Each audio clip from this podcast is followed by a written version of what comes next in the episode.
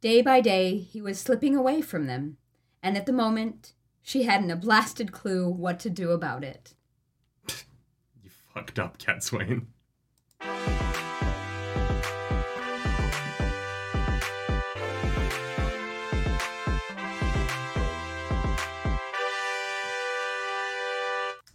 That is right. Welcome back to the Nerdy, The wordy. the book club. This is the show where we talk about a book. This time it's The Gathering Storm, the 12th book, our 13th, but the 12th book in The Wheel of Time. We did the prequel already. You're right, New you're right. spring. It was very good. you're right, you're right. let's get into uh, week two of the Gathering Storm, which is as good as week one, but we're going to talk about some things uh, that are starting to, uh, some red flags that I'm starting to pick up on in this book.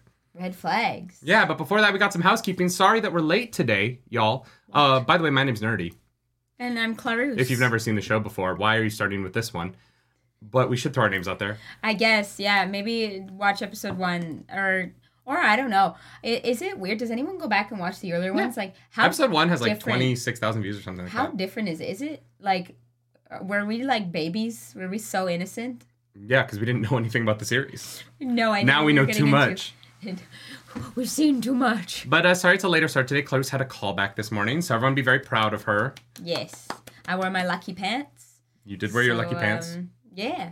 Whenever I get booked, I usually end up wearing those pants, or like I in either my audition or callback, I I have worn those pants. So Yeah, Clarissa's voice is a little rough today because yesterday was May the 4th and we celebrated Star Wars very hard uh, Yes. at Offworld uh, with our raffle winner, Fanta. Thank you for uh, the people who joined the raffle. Uh, hell yeah. and uh, to uh, Karlak, who was also there last night. It was so wonderful to meet you. And uh, yeah. Um, Clarus, how you feeling?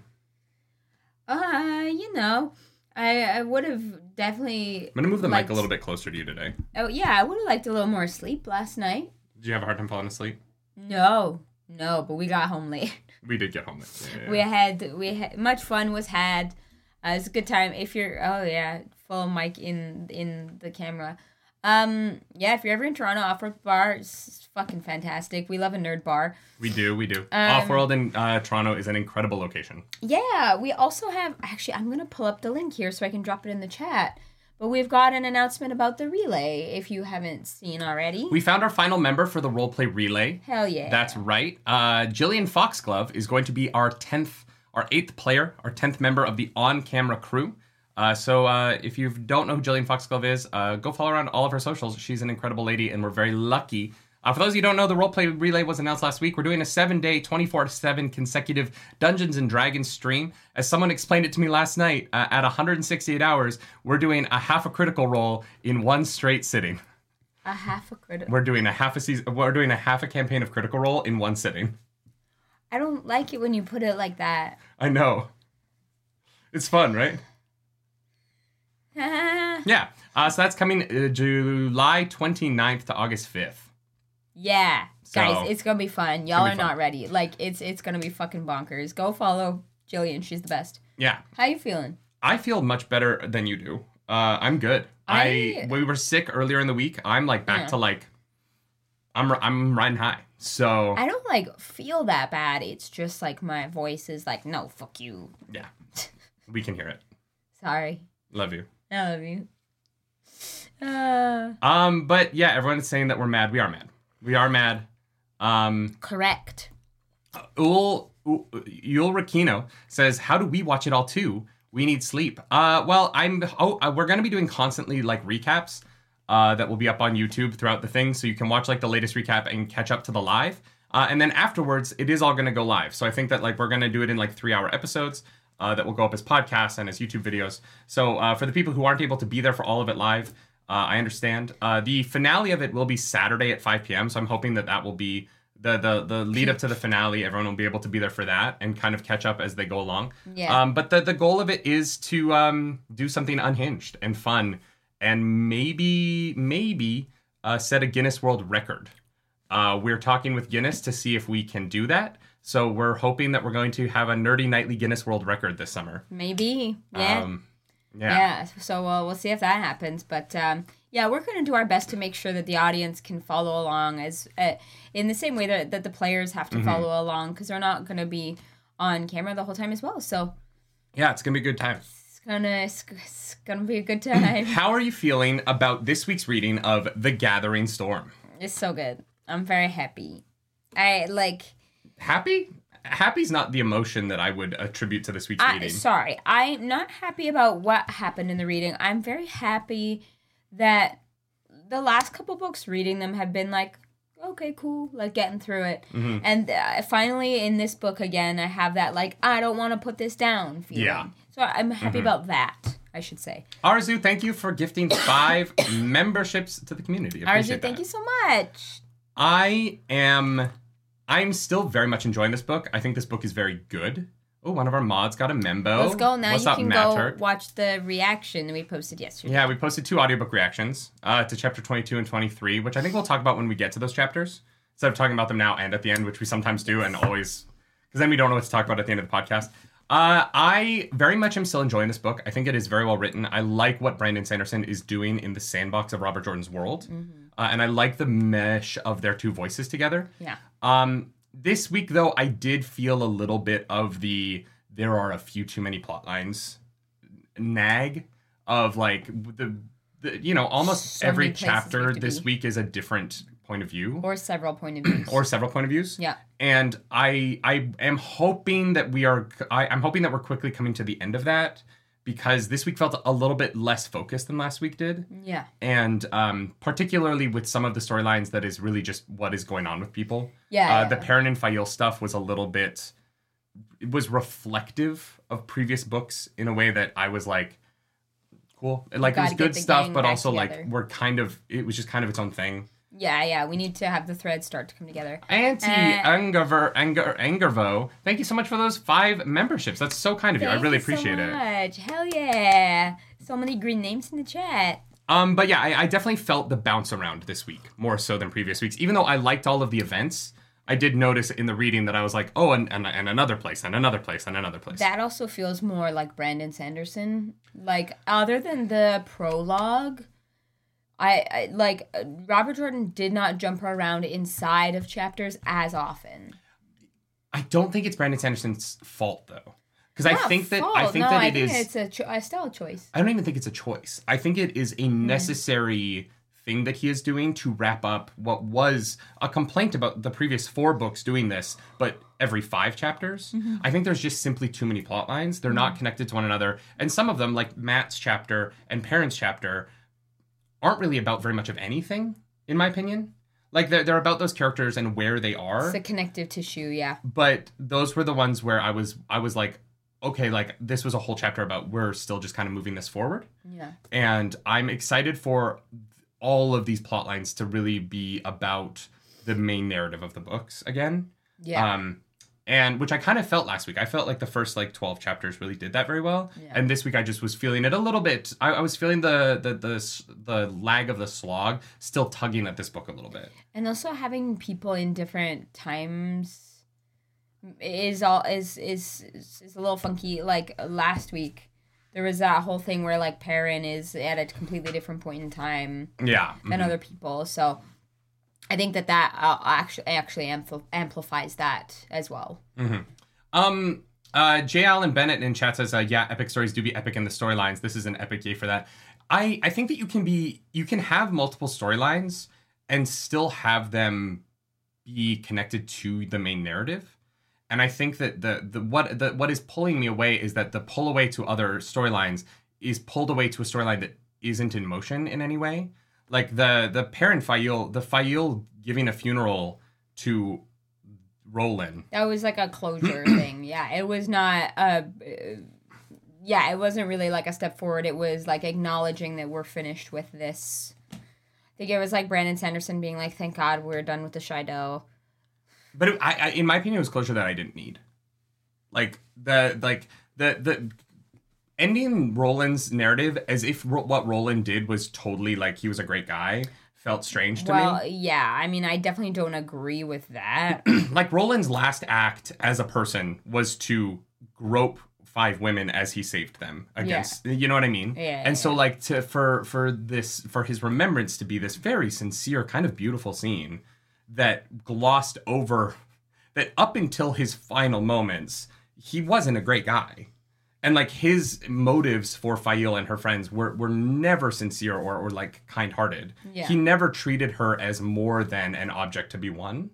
And so the idea that like, oh, the brotherless, like they did this out of the goodness of their hearts, and this funeral scene that was like beautifully done. I, I, I felt odd about it because it felt like it was memorializing someone for a version of themselves that I we never saw. I think what it is, like when you when somebody dies at a funeral, unless they are terrible, people generally tend to bring up and remember the the parts about them that were positive, right? Yeah. And I think that is it's the the women in this scene choosing to remember these people for the like small amount of kindness that they were shown even even though they maybe weren't the best people even if maybe some of the motives were selfish their life in that camp would have been worse y- you know if there was no one to stop the abuses of that. And so i, I think it's almost uh like rose tinted glasses kind of thing because they're dead. Yeah. like and so that honestly felt very human. I i was reading it being like rolling oh, what a fuck. But like i understood the, why the characters had this moment um and I I think that I, I think that it's going to set up their relationships to one another for all coming together for the final battle I, and I agree with that. I what, what the the thing that feels out of place in it for me is how much 15 chapters into this book we are still having these scenes that are reflecting on previous books and on the on the many many plots of previous books. and that's why it feels like oh we're jumping over here now mm-hmm. and we're ju- I like I definitely am not saying that that feeling is wrong um but I I did find this scene particularly interesting because my first impulse was like Rolan what a fuck.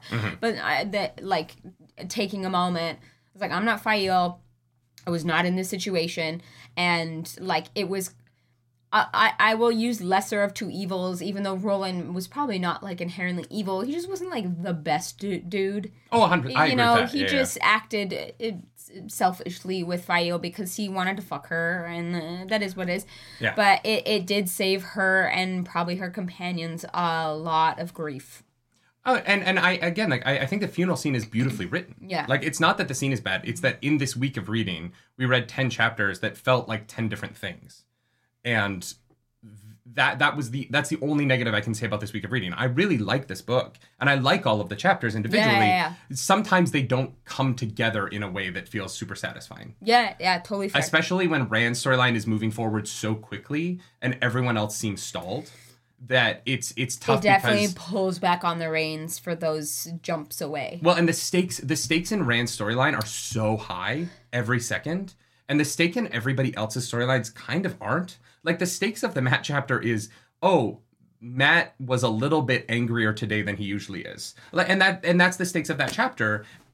Perrin is Matt. kind of arguing with Hopper in his dreams, and Faile goes to do a funeral for someone who died last book. No, I, think that the the dream thing is finally like Perrin's skills being put into like shifted into gear. Like actually, that feels very important to me, and this the stakes. I, I agree that the Important. side and the Matt aside, maybe not so much, but Uh, but but my, my point is that it's important in like his internal journey but in terms of the stakes of his storyline the Shaido aren't chasing them it's it's very low stakes and like a Yeah. lot of these characters are in very low stakes positions and rand is like t- trying to contemplate torturing the forsaken who breaks up like it, it's just that like it's this weird tension of the main plot of these books is so good right now and is moving forward so quickly and all of the other plots still kind of feel stuck at the end of knife of dreams like they haven't like mm. gotten into their next book yet and i'm just Okay. kind of like the, it, it kind of feels like Perrin and Faile are in a denouement phase of their Knife of Dreams storyline finally that I feel like could have happened at the end of last book. And Fair. everyone and and part of that is the fact that they're months behind, right? Yes. Perrin and Faile's storyline is literally behind everybody else in time as well as in like pacing. And so that that's the only thing that's tugging at me that I'm like Matt needs to fucking get somewhere.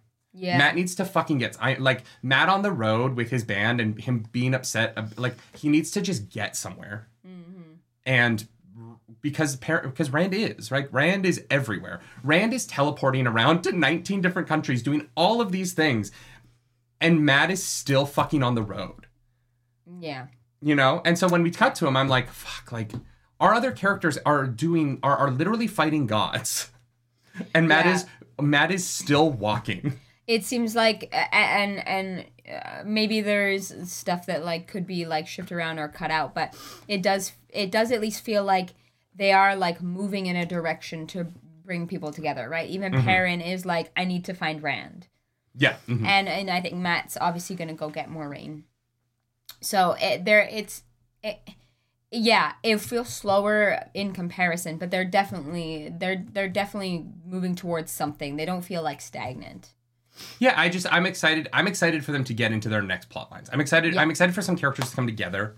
You know, like uh, let, let's let's get into the chapters. Let's start talking about it because I think that as we talk about the chapters, I, I'll talk more about my feelings as we go. Um, so we get uh, the first chapter, an offer and a departure. Um, this is our uh, necessary one mention of Gawain per book, where Gawain is doing something every book. No, he was in the prologue, right? Kind of running away from Gareth Bryne's forces. Yes, yes. Um, so Gawain uh, is just beating the shit out of warders two at a time, um, who have superpowers. So how good a fighter is Matt? Matt is god tier level. Um, As we got into like him fighting Sleete and um, Mer- Mer- Marlesh, I was like, Gawain is a fucking god, yeah, and Matt can beat him and Galad at the same time. yeah. Like the warders have like increased dexterity and awareness and reflexes, and Gawain is like poo poo poo poo. Like so, Matt with his quarterstaff must be fucking like god tier level yeah. to beat him and Galad, Yes. Galad just fucking like murked uh, Val- Valda. Gawain Merkvalda, who's a Heron. Sorry, yeah, Gal and. Merked the yeah yeah yeah, yeah, yeah, yeah, yeah. I was like, oh wow, Matt is yeah, yeah, literally the creator. Fuck, Bella is not the creator. It's fucking Rand let, or Matt. Let's be honest. Like, literally. yeah, This scene is great. I do I do like that Gawain is as competent as he is. It, it it does lead into like how he beat Hamar in the tower. Like it, it does track with the storylines we've heard of him. It just makes that one scene with emaciated, underfed, like half mad Matt kind of hilarious now. Where I'm like, how did how did you guys lose that fight? But you can beat every blade master across the entire fucking country. yeah, Like Heron marked blade masters died to Galad and Gawain constantly in this world. yeah. And even then, I think it was Gawain. Gawain's like, no, I haven't earned uh, the blade. Yeah, it's It's like, interesting that you either have to take a test or kill somebody. I mean, that's basically a test, Yeah. just a more dangerous one. I um the, my favorite thing about the beginning of this chapter was Sleete having this like crazy story that he comes to town with. I know. But that he doesn't want to tell anyone because he's like, ah, I do this all I, I do this shit all the time. But I he like do this all day. half wounded, made it into a city, fucking like gets rejuvenated by the mayor's daughter who falls in love with him and he has to flee in the night because he He's kind of loves her back. To ta'veren. I was like, holy fuck, this is like a novella that I would happily read. Right, but it's just the fucking Tuesday for a warder. But like, it's it's a paragraph in the fucking Wheel of Time. it's like goddamn. Um, but yeah, uh, Gawain kicks ass, and Sleete is like, "Hey, you want to be a warder?" Gawain is like, "Ah, shit." Do you want to be a warder to the No. second worst Aes Sedai? Basically, And Gawain's like, no, I'm I'm good. no. I'm, I'm Why alright. why would I why would I hitch my wagon to the second weakest person in the Aes Sedai? I don't know. He's he's like because people disregard her, she can get, get more shit done, and nobody cares if she comes or goes. I was like, uh, sure. Yeah, I guess that's like not a terrible argument. I'm not I'm not gonna lie. I feel like if you are that low in the power, the Greens maybe isn't the Ajah for you. Maybe she's a support green. Yeah, but if you keep, like, he- here's the thing: if you're gonna be a battle Aes Sedai, you have to be able to channel.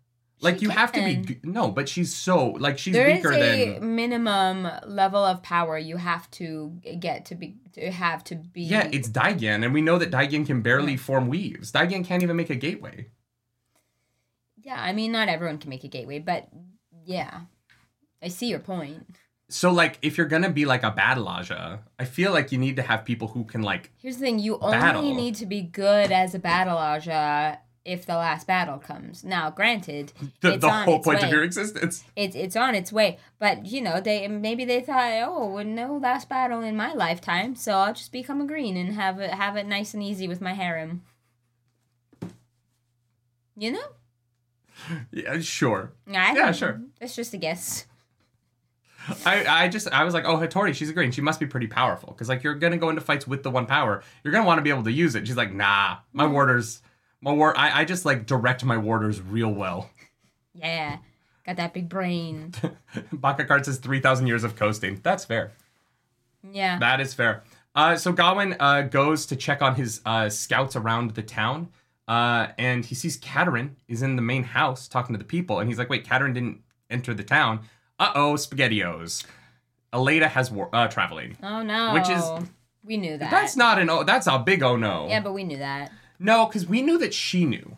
But when she found out, she's like, I'm not going to tell very many people. Oh, and so the Oh, fact that Elaida has started it. to share that around is dangerous, right? Like, Yeah. it that does increase. I'm going to scooch over a little bit.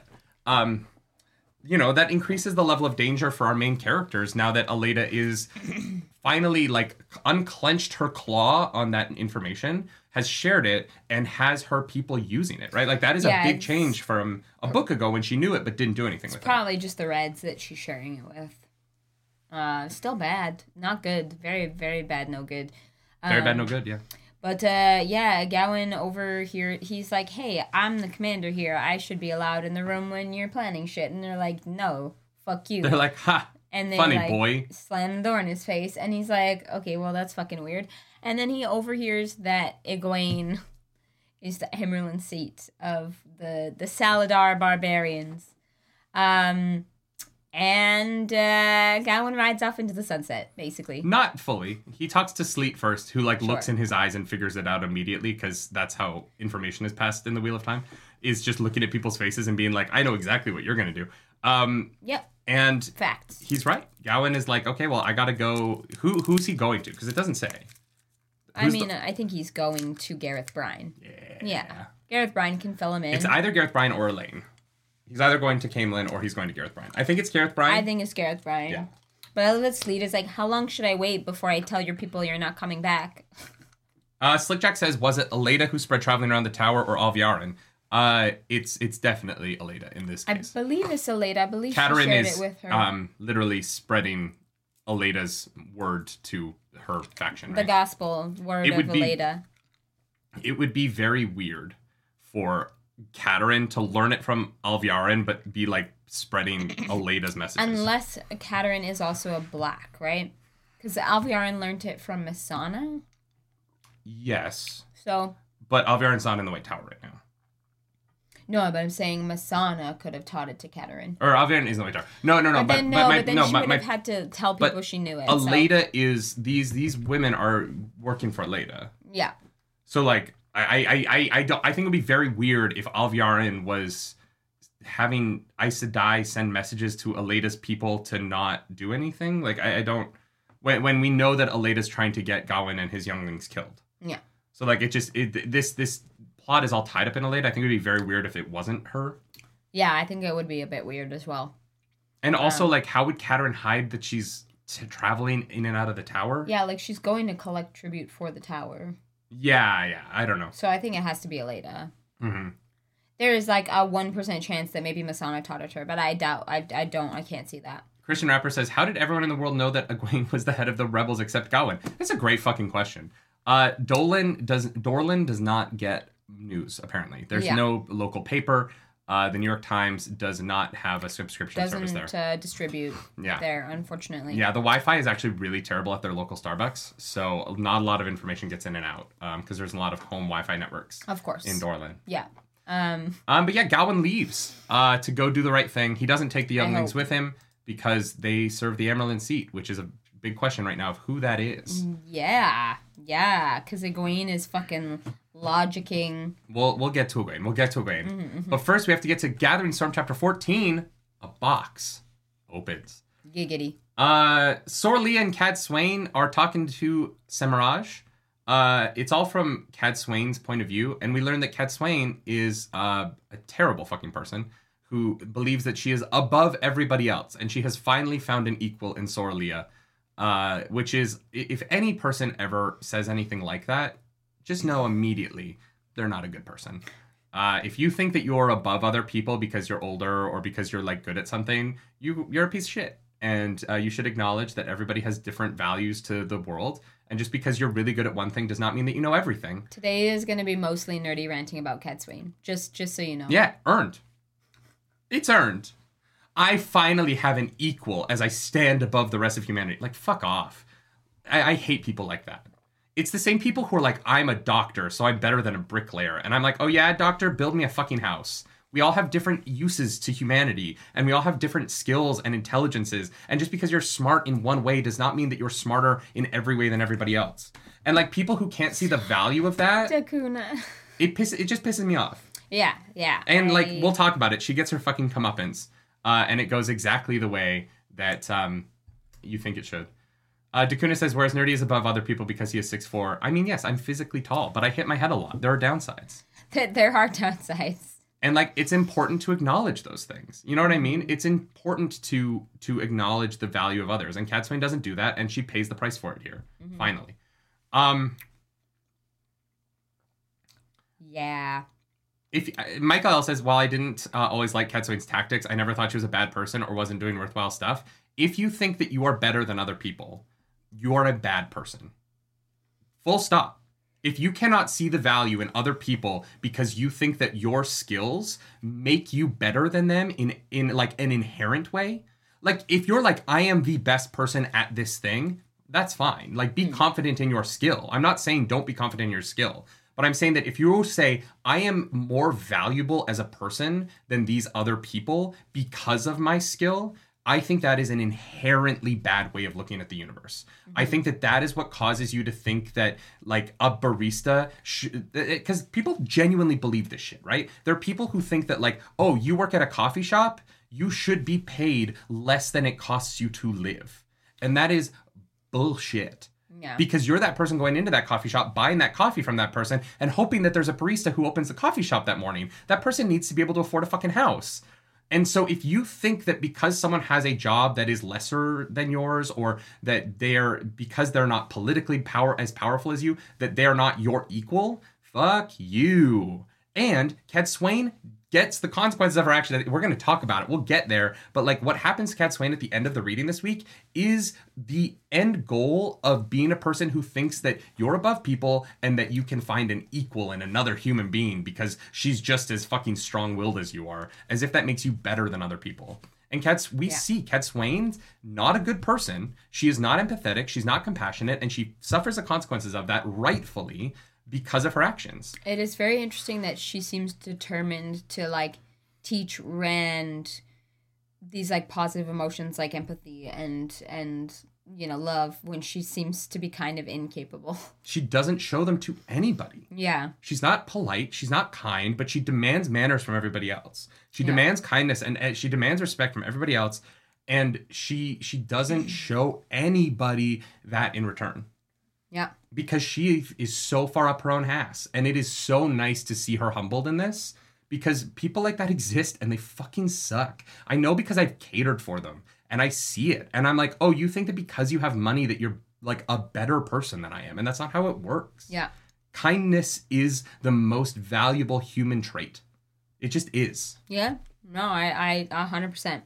I think that like Cadsuane is an unfortunate like like that attitude just an unfortunate side effect of the tower and what it's become and it's really unfortunate Yeah. because uh yeah she she sucks I do like it. that Berserker says spoken like a true Canadian. Look, hey there's value in kindness. There's value in treating people well. yeah There's value in like just giving people a nice smile and asking how their day is. You know? yeah There, there just is. You, being kind to people makes everybody's day better. Mm-hmm. There's no value in being a dick. There just isn't. No. And, and and anyone who convinces you that there is is trying to take advantage of you or trying to teach you to take advantage of other people. And anyone whose like life goal is to make money by taking advantage of other people isn't a great person. I'm sorry. Yeah. If you're doing crypto pump and dumps, you're probably not a good person, right? You're just not. Your inherent your business model is taking advantage of other people. Yeah. And that's what Cadsuane is. Cadsuane is a crypto bro who just doesn't realize it. I hope that like um, be, uh, we'll get to obviously what happens later, but I hope that Sorilea uh can help uh Cadsuane uh become a better person, and that Sorilea is like, oh no wait, like you're maybe not the the best equipped to try and teach Rand um empathy. Uh, Um, so Sorilea and Cadsuane are chatting. Um, and uh, uh, we find out that the Aiel want to. Aiel questions Semirhage, which I can't imagine doesn't involve um, physical beatings. Uh, Oh, but yeah, Rand is like, don't does. hurt her. Um, and we get into like the first time in this week's reading where the idea of what hurting someone is becomes really blurred because uh, Cadsuane. Oh, is that in this chapter? I don't think that happens in this chapter. Uh. No, this is the one where um, uh, Sorilea makes a comment about how she's like disappointed. Uh, she thought that S- Semirhage would be more, and Cadsuane sees that Semirhage is like Sorry, all right. humiliated by that comment. yeah, Semirhage's just like, Yeah. and then it's fine. Uh, and so Swain is like, you know what? She almost broke uh, Semirhage there with a, a very weak comment that, like, even I would be like, sure, whatever. You fucking like Neanderthal. Like, Yeah, I, if someone was like, I thought you'd be more, I'd be like, I don't know who the fuck you are. why? Why do I care? Yeah, but uh, you know, Semirhage has this image of herself and uh, gives Cadsuane an idea. Semirhage Um, is so Semirhage is so vain that she's broken instantly, and it's kind of hilarious. Broken. She just lets it show on her face that it's something that affects her, and then they exploit that. she she- one spanking breaks her. We'll get to the spanking, but it's one. It's one time. It's not like a week of it. Like a single time, she has to eat off the floor, and she's like immediately shattered. Yeah, she gets embarrassed once. she's so vain. um, but uh, Cadsuane takes Sorilea to go see the uh, male a'dam uh, that we will later learn is a domination band, um, which uh, It's kinky. It's kinky, Uh, but uh, like not it. not in a good way. Don't uh, like And uh, has it in a box that has very special wards on it. Yep. It's super unbreakable. No one's gonna get into those. Don't worry about Yeah, it. yeah. No one's ever gonna see it. No one's gonna find it. Um. Uh, and um, uh, Sorilea and Cat are like, all right, let's work together to help Rand, even though that's what they were already doing. I, I found the like agreement. They're It's like, very similar. now we're gonna start working together. I'm like, isn't that what you guys been doing the I whole time? I thought they were already doing that, but But I guess now it's official because Cadsuane showed a little bit of faith in Sorilea. I guess. A little Yeah. bit. Yeah. Because they're equals or some shit. Um so uh Rand goes to sleep. Rand goes to sleep and he's like, "Oh fuck. I'm back in my season 1 of Wheel of Time. I've been I'm in a cabin. I bet I've seen this place. Ishamael. No, it's no, I, I'm Moridin now." It's like you keep calling me Lews Therin, but you want me to call you Moridin? Why do you get to change your name? I have a different body too. Call me fucking Rand al'Thor. Like Moridin is playing these rules so fucking weird. He's like, no, I'm Moridin Lews Therin, and I'm like, yeah, and I'm Rand. He's also mad. Moridin, yeah, oh yeah, he's fucking crazy. He's crazy. fucked up. and uh, Rand is like, oh, you're the fucker from um, my fight with Samael. What's Yeah. up, dude? Let's have a Moridin is the person who saved Rand. let's very have a little weird. chat. I like this scene a lot. Oh, the scene was great. I, I don't. I, I'm assuming Moridin kept Rand alive so that he could kill him. Moridin believes that he has to fight Rand at the last battle. you okay? Yep. You weren't coughing, and then you had a Ricola, and now you're coughing. Yeah, I don't know. There's Do- a the little tickle. menthol dries you out, right? No, it helps. No, it dries. It helps. It it it, it gets rid of mucus. So when you take the menthol, it dries. It helps. You should have taken the honey ones. Yeah. Oh well. Too late now. Um, uh, this seems great. I, I really like. I like Mat and Moridin, Rand, Mat, Rand and Moridin finally like meeting. Yeah. Um, and talking about this connection between the two of them. Obviously, that connection is very important at the end of this reading.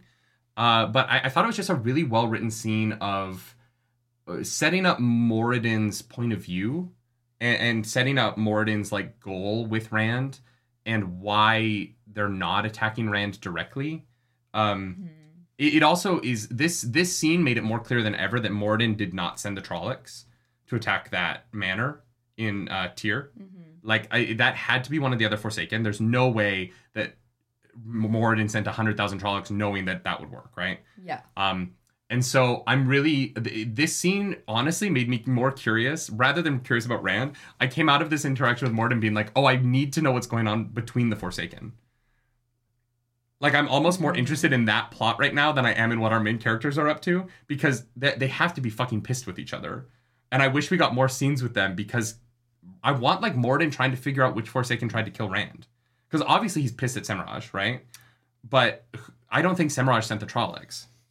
I don't think so either. He she was doing Seanchan stuff. she was doing Seanchan stuff. Yeah. And so I'm like, because they all, everyone seems pretty convinced Samael's dead, right? And if Samael, even if Samael was like part of Mashadar, Mashadar's gone now. Yeah. So who sent those Trollocs if it wasn't Moridin? That's a big question. And Demandred? I don't think so. Right? I don't think Demandred is going to act against Rand unless he can do it in a way that's going to make him the Nae'blis. And I don't think that. I don't think he's there yet. I think that he has to I- weaken Moridin before he can be the Nipples. I think that Demandred's goals, hierarchy, hierarchically or whatever you want to call it, are kill Lews Therin and then become the nipples. But if he's going to kill Lews Therin, he wants it to be like at his hand. He does not want it to be a bunch of a trolls. bunch of Trollocs. Even if he sent them, like I think that he wants to do it literally, like physically himself. Yeah. Um. Uh. Sand and Glokta says maybe a peddler. The thing about Padan Fain that I'm so curious about is what power does he have now that Mashadar's gone? What? Yeah. What is his power? What is his influence? How is he able to? Where is he? eh, Like manipulate people? Is Because we haven't seen him since Ebou Dar, right? Does he have access to a hundred thousand Trollocs? I don't know. Because it seems like Moridin is raising an army in the Blight. Like we know that, right? When um, uh, when Graendal goes there, he's he's breeding an army right now, right? He's he's being full on Sauron, and he's breeding an army under his tower by like raising the Uruk-hai and putting his little white hands on them. Um,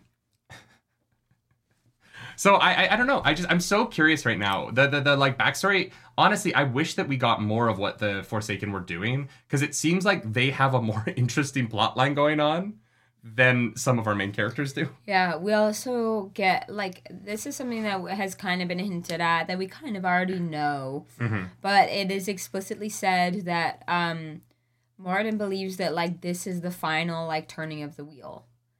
That No, he doesn't. yeah yeah No, in in this he's like it doesn't matter if we win this the time or next time. Eventually we will win. So why are you fighting? he does say that, but he thinks that this is it.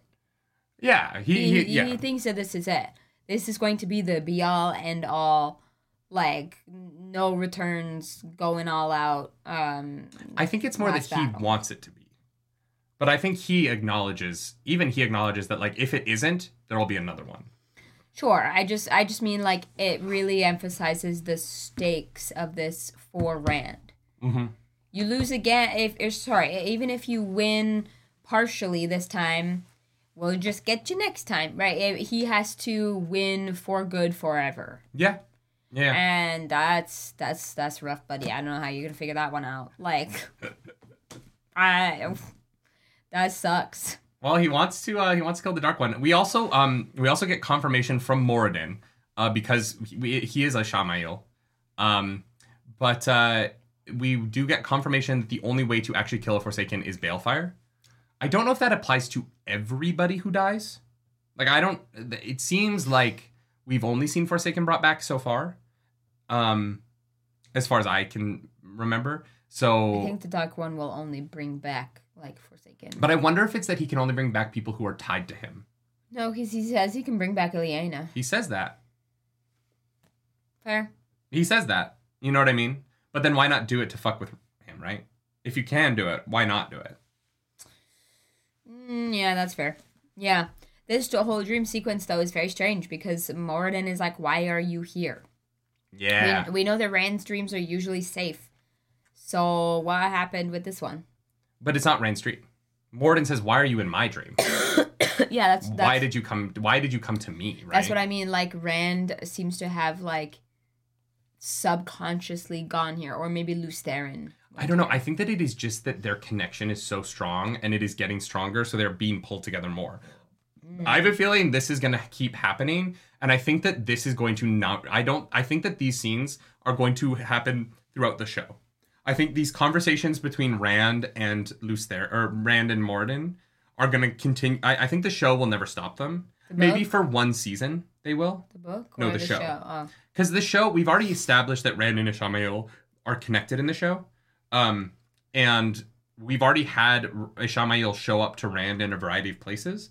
And so I think that the show will just keep doing this as a narrative device to help tell the story of the Forsaken and Rand and, and their connection in the past. And I think that what I think what the show will do is use these scenes to show Lews Therin and his uh, influence on Rand in an easier way because because the show does it or the books do it so much through internal monologue that you can't do. I think having these scenes between Rand, Lews Therin, and Ishamael slash Moridin um, will be an easier way for the show to visualize and televisionize the concept of Rand's madness.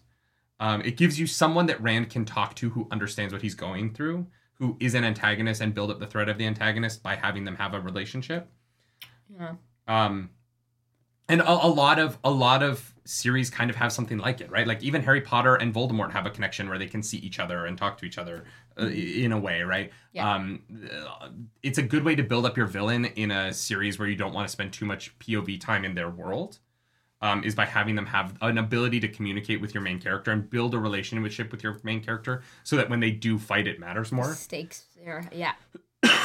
and so I do, I, I do think that, um, I do think that this will happen a lot more on the show than it does in the early books. Fair. I yeah, I can totally see that happening. Um, we uh, Rand wakes up. Uh, well, he doesn't. He he thrashes around uh, in Min's arms, and Min is concerned, uh, and she's reading. Uh, and uh, Rand wakes up and is like, "Lews Therin wasn't there with me in my dream with Ishamael," and she's like, "The I'm sorry. Come again. I'm sorry. You need to back all the way up. You uh, you went and talked to the Forsaken in your dreams, and the three thousand year old dead uh, Lews Therin Telamon wasn't there, and that's concerning. It's weird that Lews Therin wasn't with you. Cool, cool, cool, cool, cool, cool, cool. Yeah, yeah, yeah. So this is where we need to start to instill the therapy Ajah. Because, like, poor Min is not equipped to deal with this at all. Mm-hmm. Uh, so, so Pink Ajah, when is that happening, please? Uh, I also love that Rand is also like also like sometimes when I grab the one power, um, Lews Therin uh, tries to take it, and we fight over it, and she's like, "Oh fuck." Ah, okay. That's not concerning at all. I'm not concerned. Are you concerned? No. Mm-hmm. No, no, we're not concerned. Yeah. Yeah, it's scary. She also is like, hey, I'm reading these books. I, I think I'm starting to maybe understand like where this is going. So um I'm gonna keep looking. I'm, I'm gonna keep looking. But she tells him the important thing, which is you got to destroy the seals on the Dark One's prison. And he's like, cool. When and where? And she's like, oh, I don't know about that. I'll keep looking. You just got to break them. Yeah, Where are they? I don't remember. We, the- I could- we haven't talked about the locations of them in so long. The, Rand has all of them that are left, right? I think he does. There's none in the White Tower. Mm. It has been so long since one of them was in a room with one of our characters that I actually don't. I think there's. I think there's three left, and I think Rand has all of them somewhere. I know he has a few. I mean, yeah, maybe Rand does have all of them. But 'cause does a he? bunch of them are broken. I think there's three, and I think that he has all of them, but I don't. I like legitimately. I think the Aiel have one of them. I think like Rhuarc is. Ha- I I think that like all three of them are with people with Rand's people, and his people guarding three of them. Yeah. But I could be wrong. he knows like- where they are. Honestly, it's been it has been so long since they were discussed. Yeah. It's it's tough I to don't. remember. I don't remember. Sorry. yeah. Um. And Brian says he used to keep them with the Choedan Kal. I thought he only kept one with the Choedan Kal. All of it? No, because they're too fragile.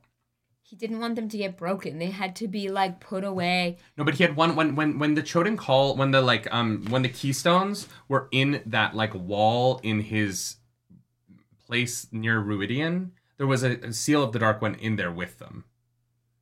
Remember, he had the like ward that he had to open. Um. But yeah, I don't know. I don't know where they are anymore. But yeah, he's Min. Min's convinced he's got to break them, and uh, then later on, Lews Therin is like, yeah, yeah, yeah, she's right. You gotta, you gotta do that. And he's like, oh, okay, cool. Like, when, where, like today? Right now? Should, should I be now. doing that immediately? Like, am I? Should I do that at the last battle? Like, Maybe wh- when are we? What are we talking about here? Yeah. Yeah. Maybe maybe we gather before. But anyway. break them. Uh, Min's concern uh, translates into uh, I'm gonna fuck Rand now, and we know that because we cut over to Aviendha, who is muting her bond because she doesn't want to feel Rand having sex that she's not a part of. I get it. I just love that Rand is like, yeah, so there, Lews Therin's in my head all the time, and like it's pretty crazy. I just went and spoke to the Forsaken, and Minda's like, now is a good time for us to have sex. Yeah, hundred percent. Now is a good time for us Yeah. to bone down. Because who knows how many more times we have left. Exactly. You You, got to take advantage Yeah. of all the time that you have. And like, I don't think Rand's getting any more sleep that night. After having a dream with a Forsaken, I just don't think you're immediately going back to bed. You're pretty, you're up at that point. Lots of adrenaline. Yeah. So like, you know, it's a good, it's a good time. It's a good time to bone down. Yeah. Um, I did, I did appreciate Aviendha being like, oh fuck, they're having sex right now. Gotta turn that off. Yeah. But uh, uh, yeah, uh, Aviendha is doing um, she's she's lighting a candle and then blowing it out and then going and getting a. I'm like, fuck. She's doing dumb shit because they told her to do some dumb, useless shit. I'm more and more convinced that it is just like the lesson of not just accepting punishment. Like I, I I'm worried that it's gonna be like, don't you know the Aiel way of like you have to accept your toh for it to be your toh, and that she's kind of learning the same lesson Egwene is learning in the White Tower, but But that's not necessarily true because we know that you can have toh towards someone and not know it. I I don't know. I I don't I what I the book needs to explain to me what this is because I don't get it right now. I'm a little lost with it, yeah. James Smith, James. thank you for that super chat. Thank you. Uh, stopping in from work, obligatory Cadsuane is the best. She's not. Uh, fingers crossed for you, Clarus.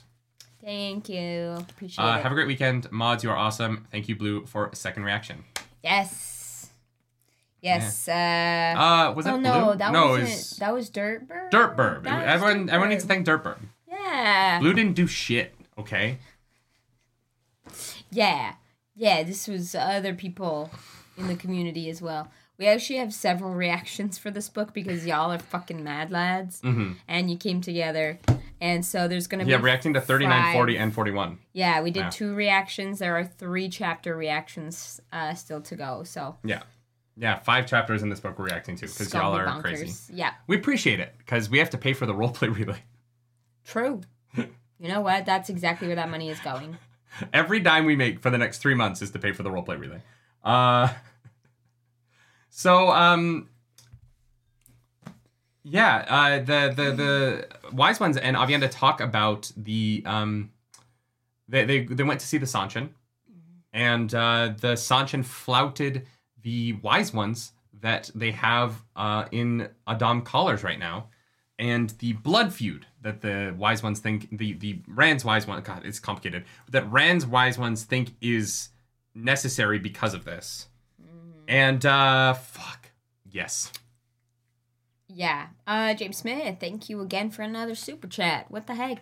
Uh, James it's Smith, not his birthday anymore. Thank you for that super chat. My bad. Screw you, Blue. Thank you, everyone else.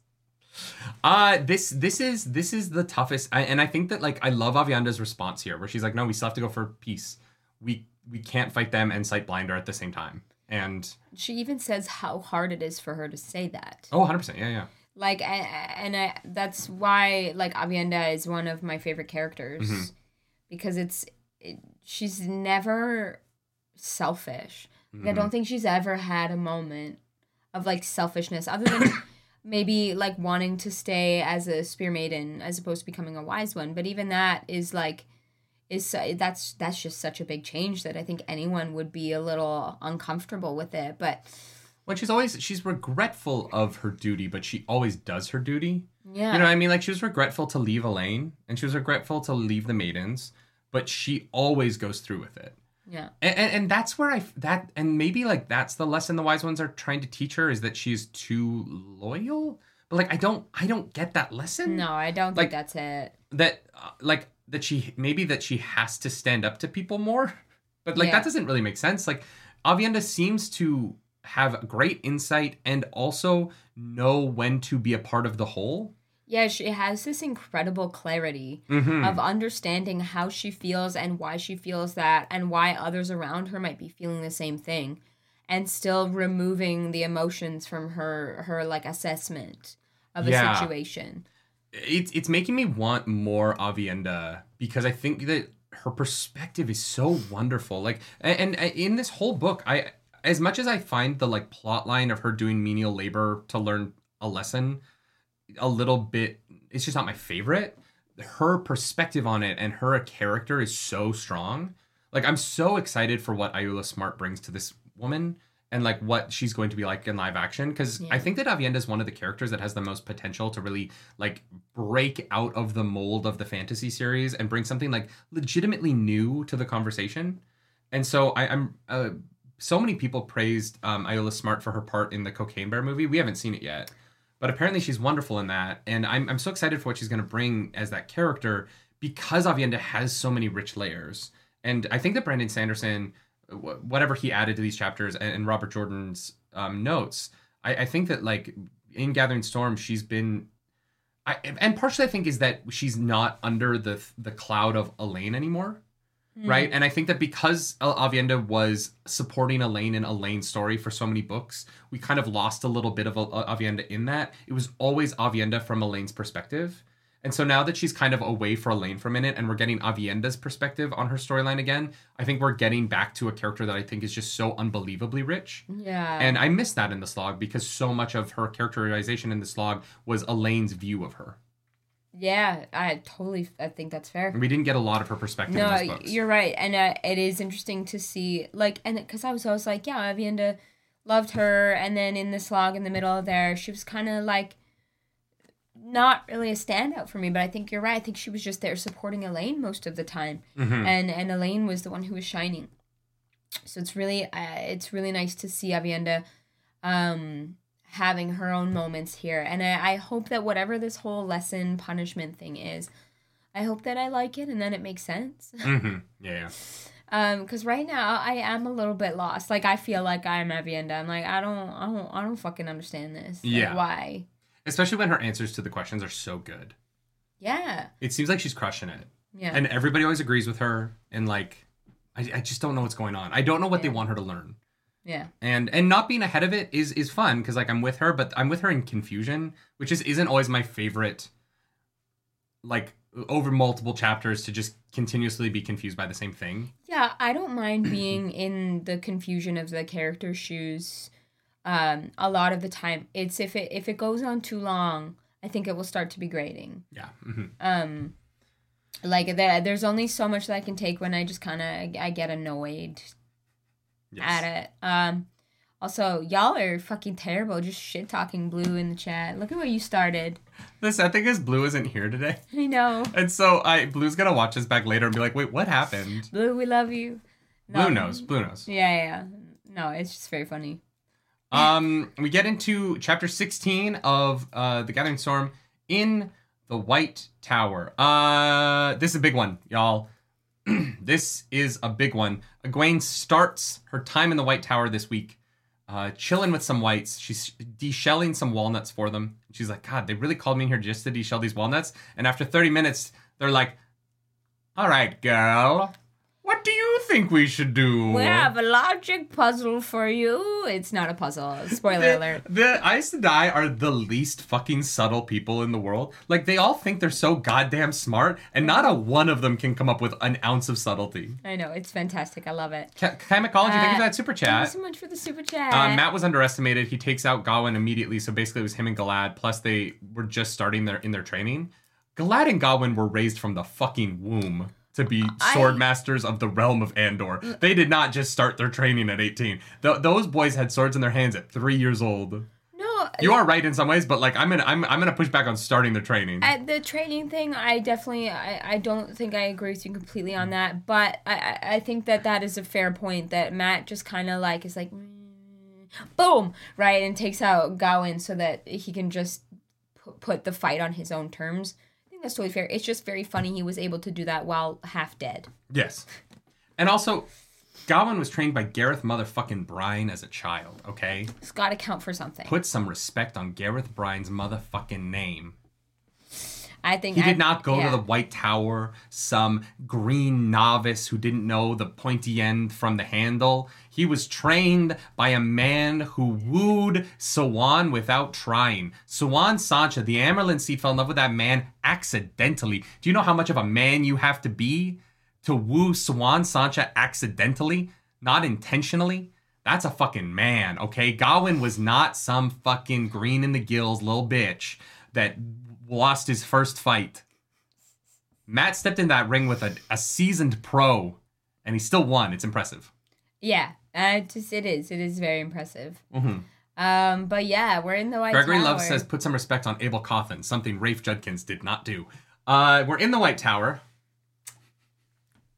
and uh, oh man, uh, I, jo- Rafe, that was a joke. that for that was comedy. Kind of. I don't like what you did with Abell Cauthon. I'm sorry. Um, I I think that's pretty. Universal. yeah, yeah, yeah. I would love to pick his brain about that. Anyways, oh Hey, mom. We're doing book club right now. That's all right. All right, I love you too. I'll call you later. Nerdy's mom says hi, everybody. all right, bye. Bye.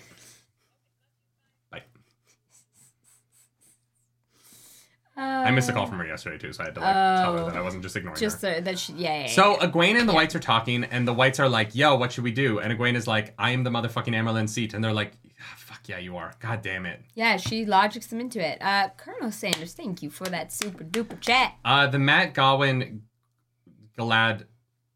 I don't know who Gowen and Gwaine are, but uh, the Mat Galad and Gawain fight was more about hubris, arrogance versus skill.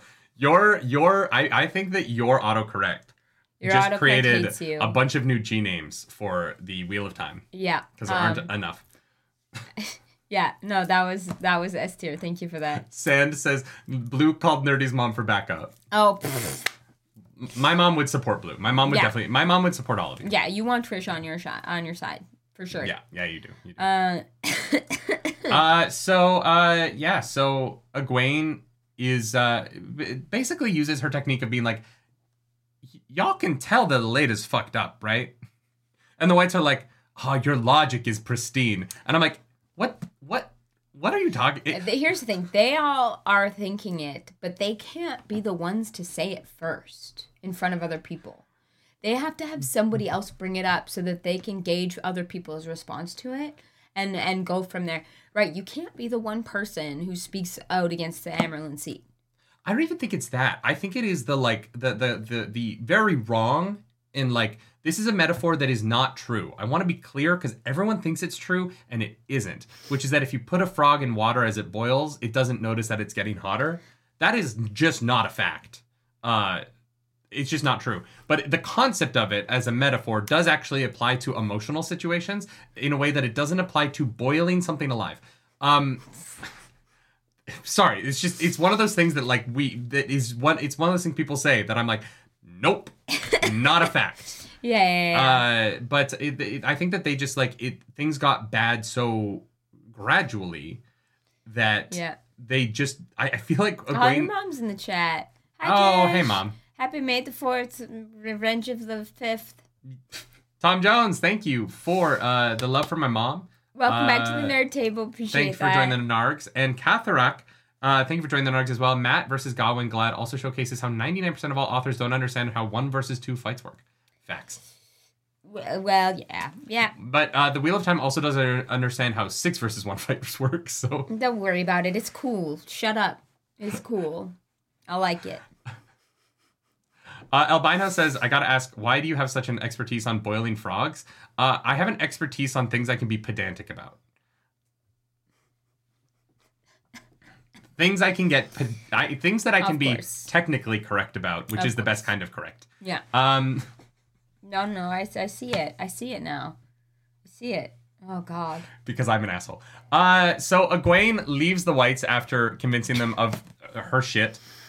Um, and uh, okay, before we get before Chad starts saying I boil frogs, I've never touched a. I don't think I've touched a frog in my life. I've never eaten a frog. I like.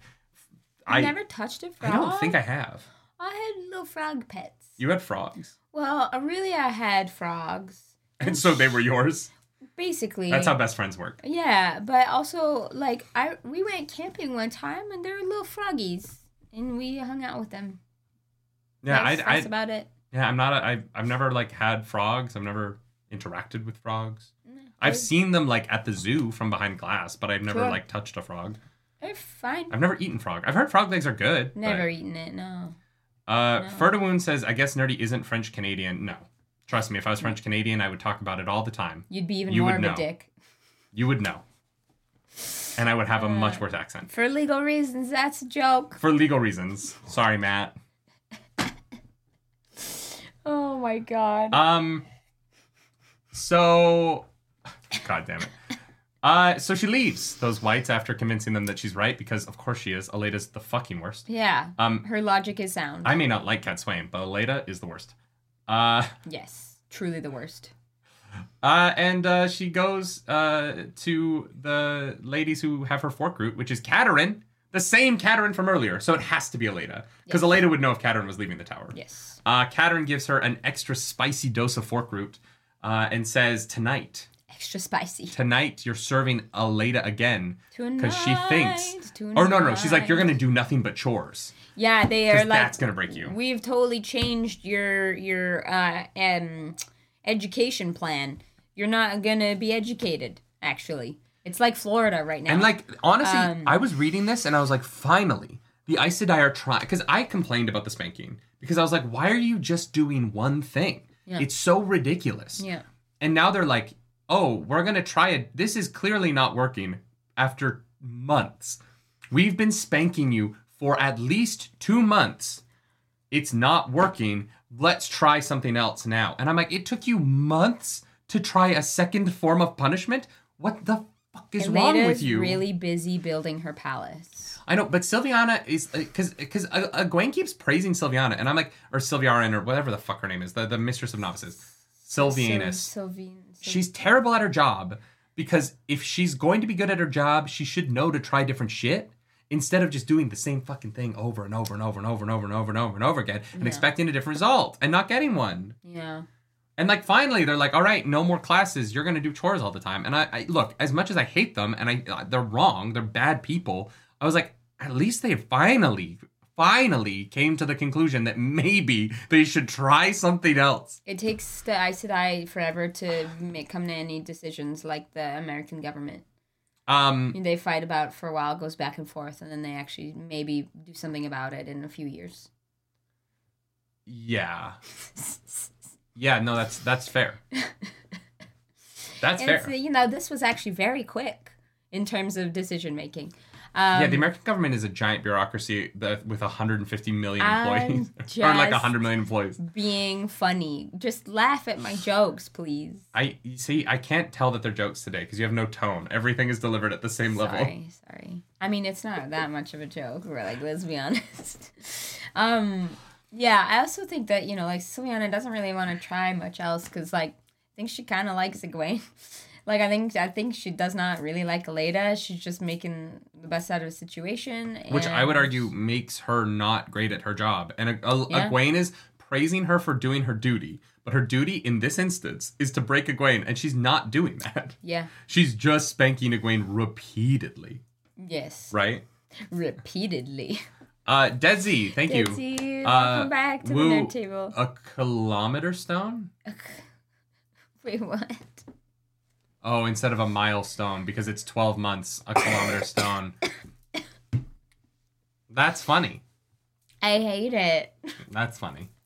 Um, Oh my god! Thank you for that. Welcome back to the nerd table. But yeah, so uh, she she does go scrub some pots in the kitchens. As she cleans out the fireplace. The fireplace. Yes, Uh, and um, and what's her face? Laras. Laras comes over and is like, "I'm gonna get you out of here," and like shoves her in a closet. I did not know Laras was the Han Solo of the fucking White Tower. Oh yeah. Mhm. She's like, look, I have this secret compartment in my kitchen. I was like, I'm, are we in the fucking Millennium? Are we sneaking onto the Death Star? What is happening? Yeah. Laras can get anybody in and out of the White Tower. You need some, you need drugs. Laras, the kitchen person. Like, she is literally like, I got people. I'm gonna She's sneak you out of here, kid. dealer.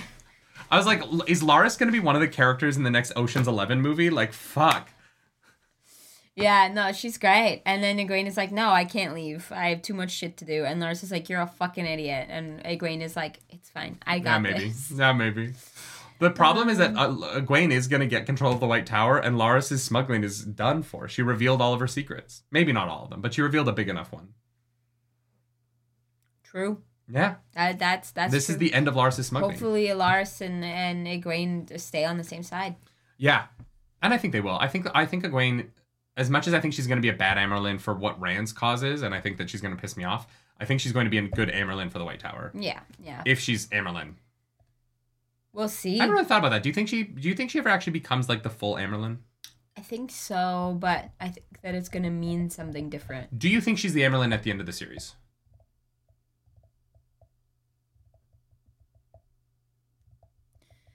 I don't think the White Tower exists at the end of the series. Interesting. I honestly, genuinely don't think that it does. I hadn't thought about that. I, I kind of assumed it would.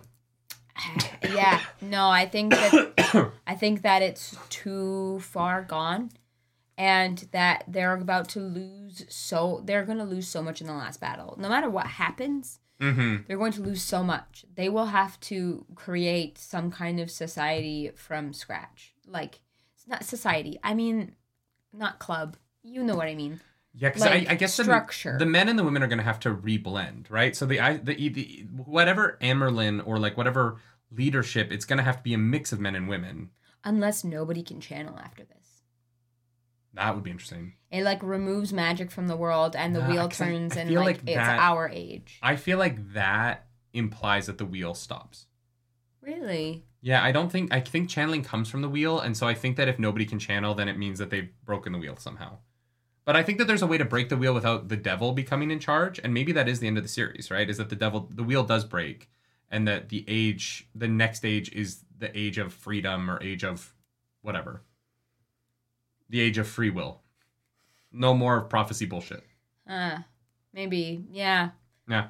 Yeah. I, I don't know. But yeah, I don't think that the White Tower exists in the same way at, at the end of all of this. I don't think Fair. it can. After uh, scrub a dub dubbing, getting a shit ton of soot under her fingernails, Katerine comes back and is like, I know you haven't even done. Because the threat is that they're going to make her do chores 15 hours a day, Yeah. three five hour shifts. Yeah. Which I was like, the f- what the f-? like you're going to kill the girl Yeah. Yeah. because she's she needs sleep. She's gonna what eat like have three 20 minute meals a day and work 15 hours a day, eh, seven days a week, and you think she's and, and like all manual labor, and you think she's gonna be okay. She's not. She's not gonna be okay. Spoiler alert. But don't worry, this barely lasts.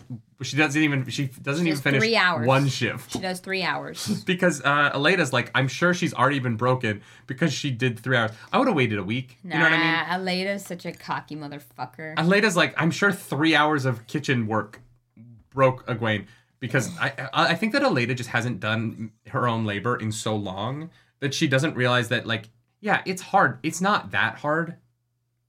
yeah. You know what I mean? Like three hours in a kitchen.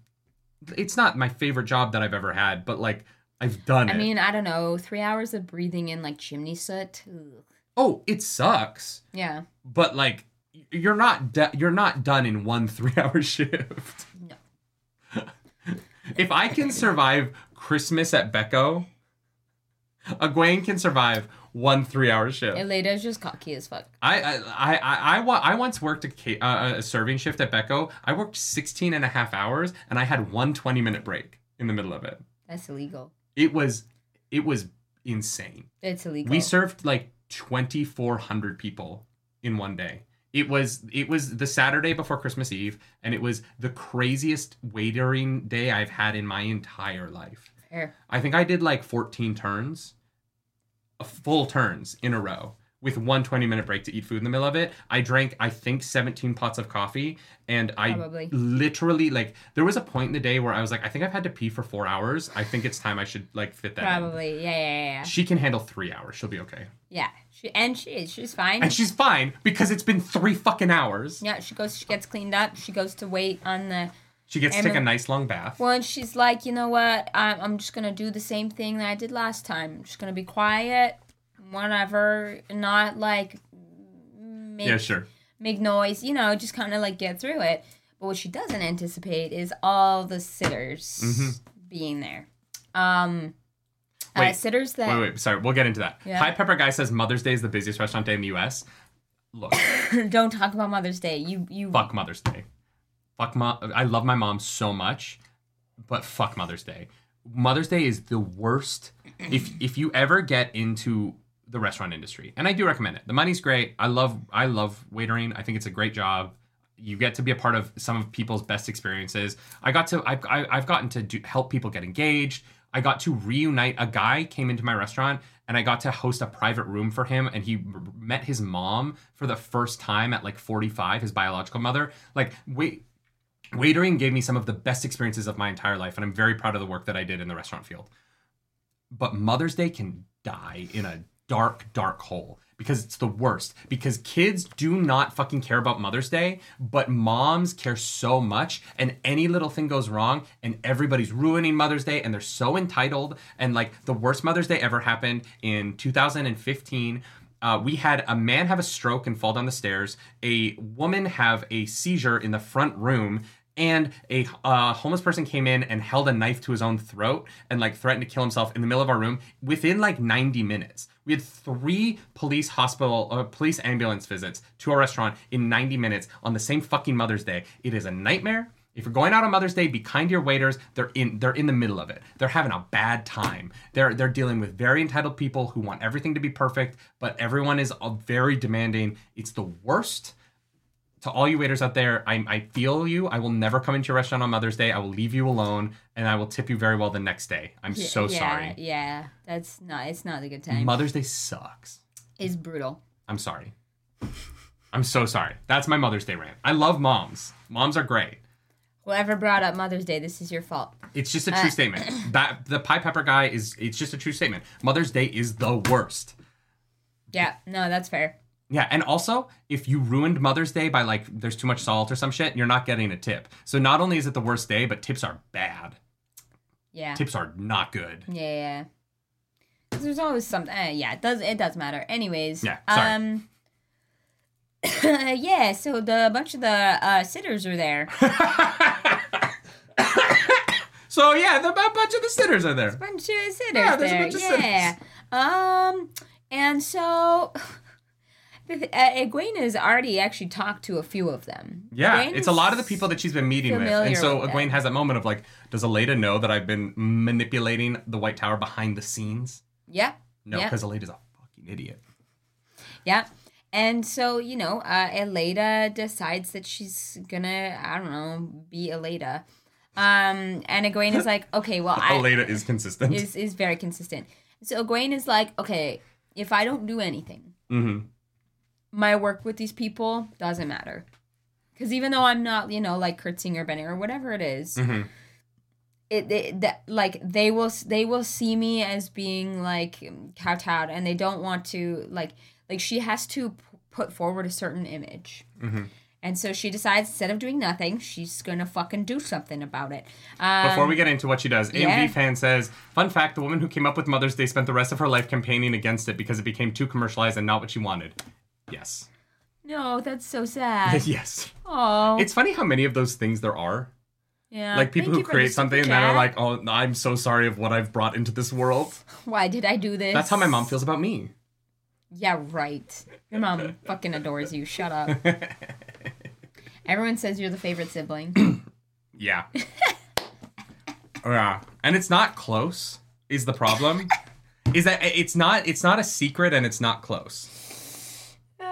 My my god. like all of wow. uh, the the whole family is aware Uh-huh. of the disparity in love between how my mom treats me and all five of my siblings. Does that mean I am also favorite? Yes, because you're the one woman that Yes. managed to tie me down. yes. Crushed it. I understood the assignment. Yeah, no, no, no. There's definitely Uh. there's definitely resent in my family over like the amount of love that I got versus Oh please. Your mom I have seen your mom interact with all of your siblings now. She loves all of them. oh loves all of them. But but eh, but part part of it comes from the fact that I was so sure what I wanted from a young age, so it was very easy for my parents to be visually supportive of me because I had Wow. very distinct goals. Whereas for my siblings, who I think spent a longer time figuring out what they wanted to do and how they wanted to live their lives, Yeah. it was harder for my parents to like show support of their desires. And so I think that it more It's came less straightforward. the, the way my siblings felt came more from the fact that I was like, I need tap shoes, I need ballet class, I want to do these things. Yeah. And my parents were like, great, That's tangible. it's so easy. Yeah, yeah. Whereas my siblings were like, I want to play soccer this year. Oh, I'm, I'm, I kind of want to try this. I want to do this. I want, you know what I mean? And so it's harder for, it was harder for my parents to like zero in on supporting their life dreams because they weren't as like obvious. yeah, okay. Whereas like I was 12 years old and like, oh yeah, I'm gonna dance and sing and be a fucking entertainer idiot for the rest of my life. My parents were like, great, that's an easy thing for us to be on board with. Yeah. And like I knew what I was going to college for in middle school. And like some of my siblings figured it out in their sophomore year. And that's fine. Like everybody has a different like trajectory in life. And, and Yeah, those are oh, all yeah. beautiful. But I think that from their perspective, it looked like my parents were giving me all of this support. But it was just because I made it really easy because I told my mom at five years old I wanted to be in the boys choir. Yeah, And I yeah. never made it I it was never unclear what I wanted to do. Yeah. And so it was easy to support me. Yeah, yeah. I, No, that's fair. I wasn't having those conversations with my parents. I know my siblings had of like, I don't know what I'm doing. I Mm-hmm. don't know what I want. You know what I mean? And those conversations are hard. Yeah. And I think for for a lot of people who come into life not being so immediately drawn to one field, I think that it is really hard to figure out what you want to do. And I know people who are my age who are 30 and still don't have a great handle on what their like goal is. Yeah. And There's just too many possibilities out there now. I, I have friends who have been honest with me are like, I'm jealous of the fact that you just know what you want to do with your life. Yeah. Just that alone is is it has caused envy, right? And and I get it because like I, I I've never struggled with that. Yeah. And so I, I do think that like uh, some of the conversations with my siblings when especially when we were younger and it was a little bit harder to like parse out our feelings because we were all teenagers at the same time. Uh Yeah. of like, oh no, but they support you, and I'm like, yeah, because it's easy. It's easy to be like, oh yeah, you've got class at five tomorrow. We're driving you to that. Yeah. It's harder to support someone who doesn't tell you what they need. Yeah, no, that's Yeah. totally fair. Anyway, so Gwen is in the room. Jason Trader, thank you for being a member for 13 you. months. Welcome back to I'm glad you like the pirate shirt. Let's go. This was an opening night outfit from Peter Pan in 2019. It's a good shirt. It's comfy. Good shirt. So, uh, so Egwene is like, yeah, no, Elaida, you fucking suck. Suck a dick. And then Elaida beats the shit out of her with the one power. And I have a question for you. Um, No, you missed the first. You missed the the the inciting incident for that. lay out the inside. Get into The, it. the the best fucking part of this entire series so far.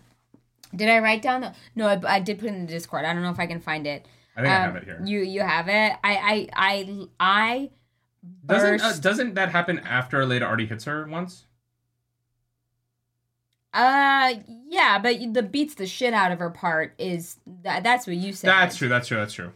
Yeah, no, El- Elena does like switch her with air or whatever, which like Egwene. Uh, so it, it starts with this. Um, uh, Elaida says, "Enough of this," and Egwene responds, "Coward." And Elaida's eyes flared wide. How dare you? I dare the truth, Elaida. Egwene said quietly. I guess she said, "Sorry, I just movie Harry Potter versioned it, where I yelled it."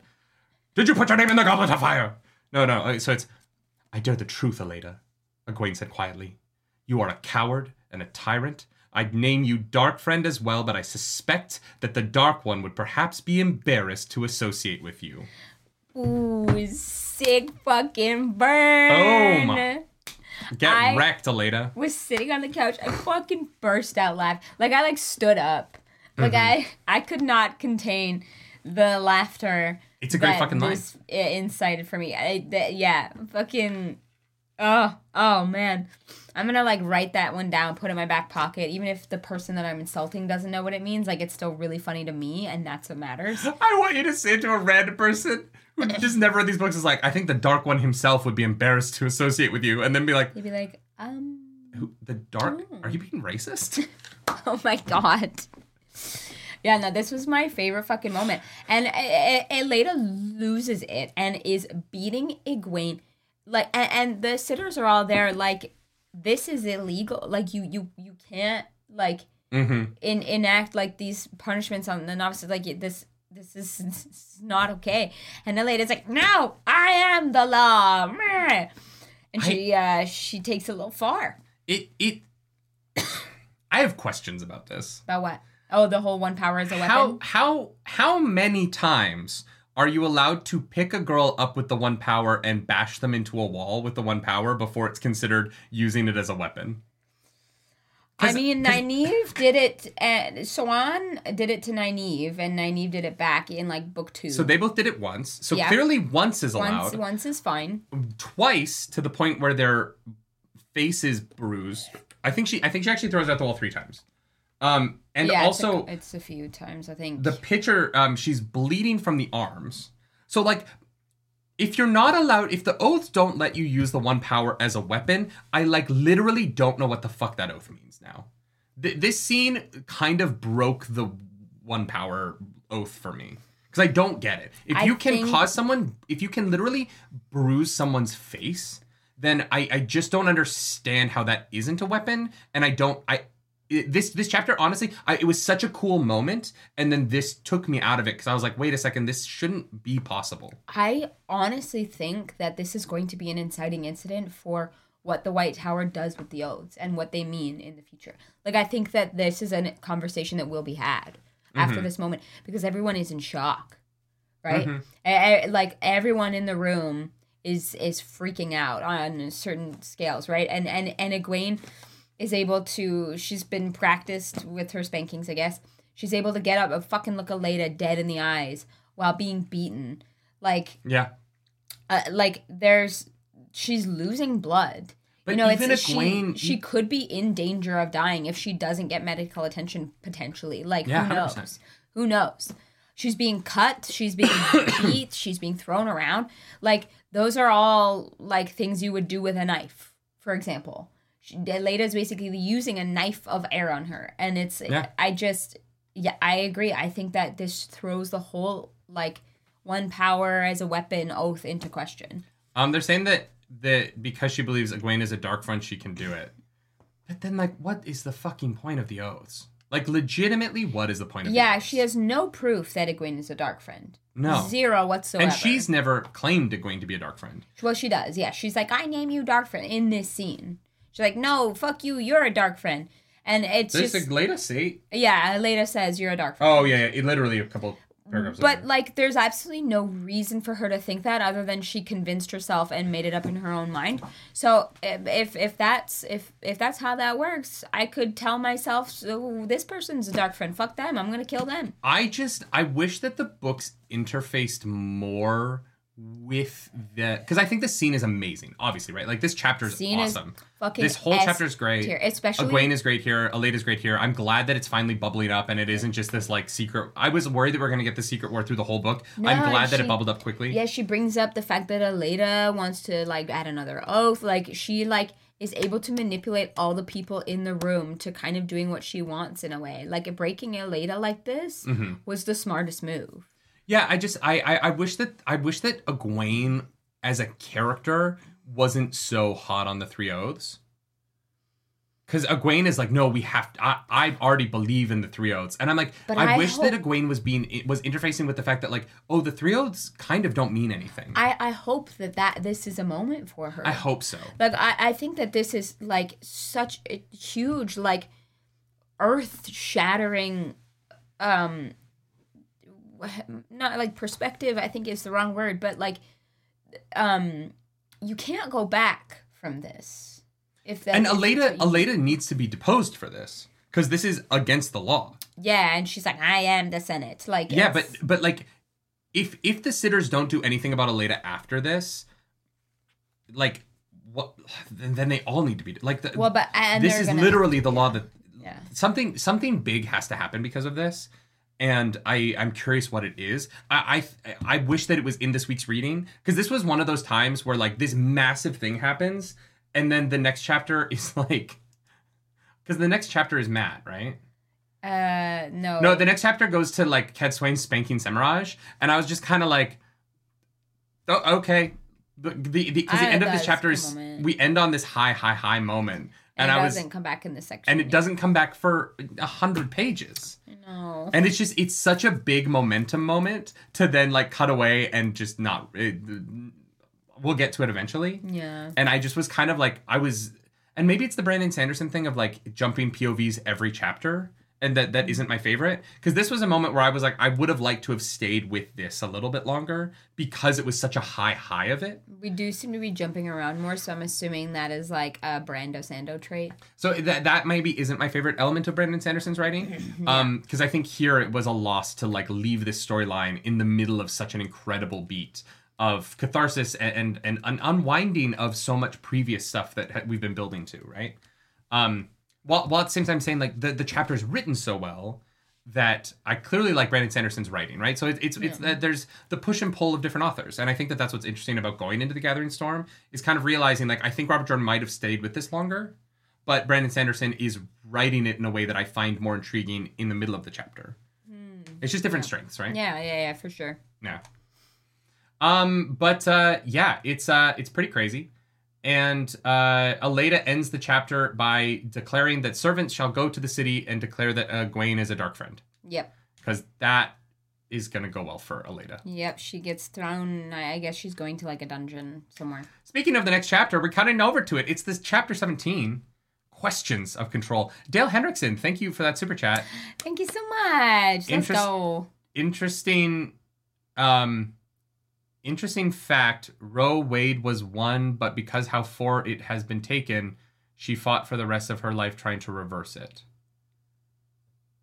Who is she? for how no uh the the the woman at the center of the case in roe versus wade the Yeah. jane doe Oh, uh is against um is uh pro life oh, now oh, okay. yeah yeah Gotcha. that is a very complicated situation that we're not going to get into on this podcast. Um, but uh, yeah, no, the the the the Jane Doe, um, yeah, that is true. It's a true story. She is not pro uh, choice anymore. Um, Yeah. Yeah. Uh, thank you for the super chat. um, questions of control. Uh, Cadsuane realizes that Semirhage's whole thing is that she can't be humiliated because she, I don't know. Uh, and so she spanks her and forces her uh, some food. Uh, throws her food on the ground, and Cadsuane spanks her and um, pushes her face into it and forces her to eat from the floor, um, treating her like a dog. Um, but she spanks her violently, which isn't torture somehow. No, it's no permanent damage, I guess. Blue. Blue! Blue's here. Blue, we were Blue, don't read the chat earlier. Not talking shit about you, promise. Uh, no one no one said anything mean about you in the chat, I promise. Blue, thank you so much. I want to be clear, that's a joke. um, uh, it's good to see you. there, there were jokes earlier, but we all love you, Blue. Yeah. Um Yeah, no, I, I just I was like, oh I, I guess spanking isn't I guess you can hit people on the ass. You just can't hit them anywhere else. Like I think it is the same thing that people used to, like in our laws, Mhm. open handed versus like fist. Like you can slap somebody and that was like legal or whatever. Yes. Right. But it, closed fist is a no go.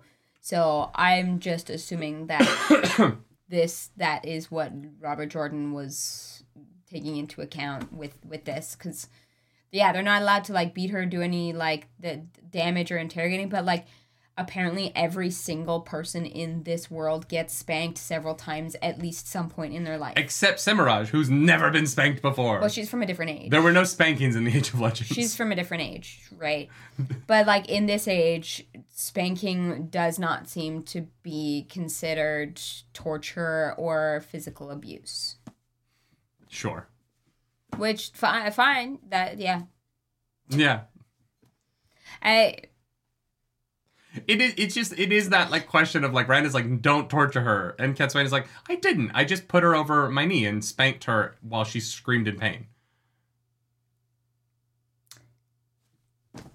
Yeah, that's what I'm. I'm just using the logic that from based on when Robert Jordan grew up, that I believe he is pulling from. hmm Yeah, Corporal punishment is universal in Rand. Yeah, it, it truly is. it is. Uh, and it it works. Um, Semirhage, uh, one of the Forsaken, immediately broken by Very this. embarrassed. Just just um, so much so that Shaidar Haran shows up in a bit later and is like, "Wow, they fucking broke you quick." And I was like, "Really? One spanking is all it took?" I guess. That it's it's one of those things where like it doesn't do a great job of convincing me that the Forsaken are worth fearing. I mean, Semirhage would have done unspeakable things like physically, and so I think prepared herself for any kind of torture. Are we saying she's a glass canyon? Canyon? Did I say canyon? You did say canyon. Fuck my fucking brain. A She's a glass- glass cannon. Yeah, yeah. She hits hard, but she can't take anything. A hundred percent. A hundred That's fair. percent. Marcus Sadai, thank Marcus, you I so thank much you for the super chat. for the super chat, and thank you to Blue. Thank you to Blue. Yeah, I, I think Semirhage, yeah, glass cannon. That that actually makes sense to me. All right. Yeah. Um, that's that's kind of that chapter. Uh, until uh, that side of that chapter. But then we also cut to Perrin. Uh, and I, I this is one of those times where I'm like, sure, I guess these two things go side by side. Um. yeah. uh Perrin and uh Perrin's talking with his Asha'man and they're like, nah, we're we're still too tuckered out. Which is fair. Like they're very tired. Um, but also But also, I don't get it. there's something else going on. There's something wrong with Saidin. Again. What? Well, he says like the that like he's they're they're not recovering as like he's like there's something weird going on. It doesn't seem like they're recovering as fast as they should. Right. Oh. And so I think that there's something. I think that much like the Sai, like Saidar earlier, there's something weird going on with them that they're not recovering You as quickly as possible. Like the wards not working and the rats and the food going bad and things. yeah, but it does seem like they're like they are more tuckered out than they should be Yeah. after a couple of weeks. And so uh Perrin is trying to like decide what to do, but it doesn't seem like anyone wants to go home. Everyone wants to kind of stay with him, which makes sense. Uh, he's very attractive, and um, he's he saved their lives, and there's no food anywhere. So it's like, Yeah, why would- go home? I would stay where I was being fed as well, to be honest. yeah, seems to win pretty frequently too, so. But but there's no food anywhere, and, and like the, the the series at some point has to deal with the fact that there's no food anywhere, right? Because they keep talking about how there's no food anywhere, but there's no. I haven't seen like there's always just enough to get by.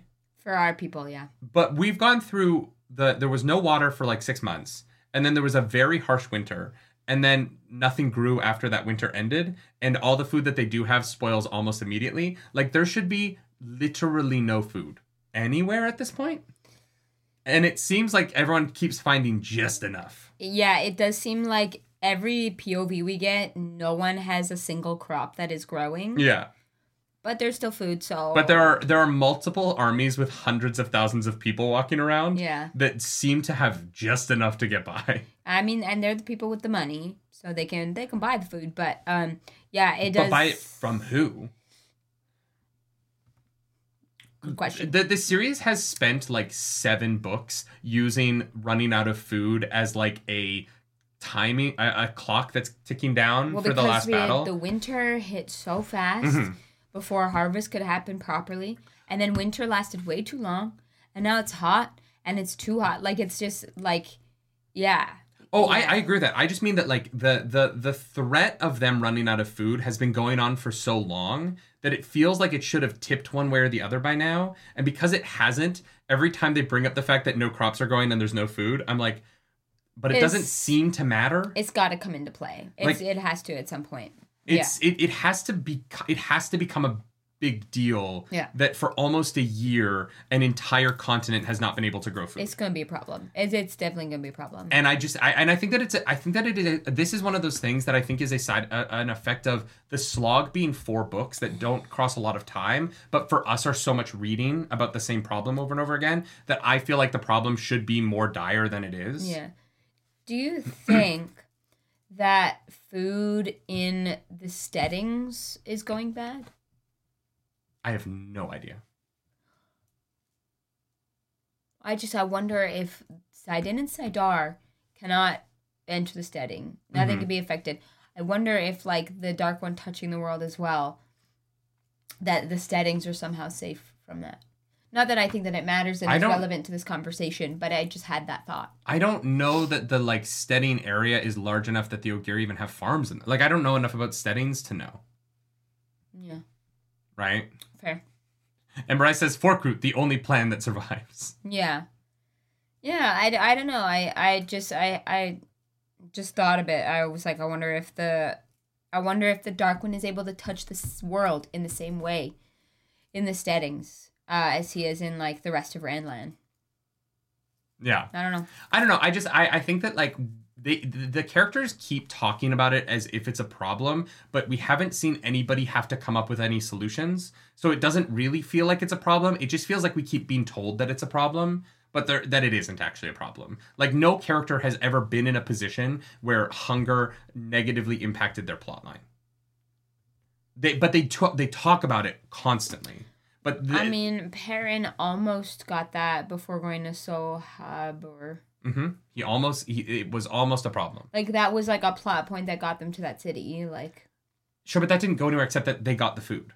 Like there, there wasn't, there wasn't ever, there wasn't. It was, ne- it never even got tight, right? yeah, They did get the food, and so we keep. It, it, it's just an effect of being told for so long that food is a problem, without it being a problem. yeah. I think it will be eventually, but I hope. I, I really, after all of this, I really hope so. I think it has to be. because I'm just kind of like, yeah, I fucking get it. No one can grow any food, but like, it seems like everyone's eating enough. So like, Yeah. I don't, I don't know.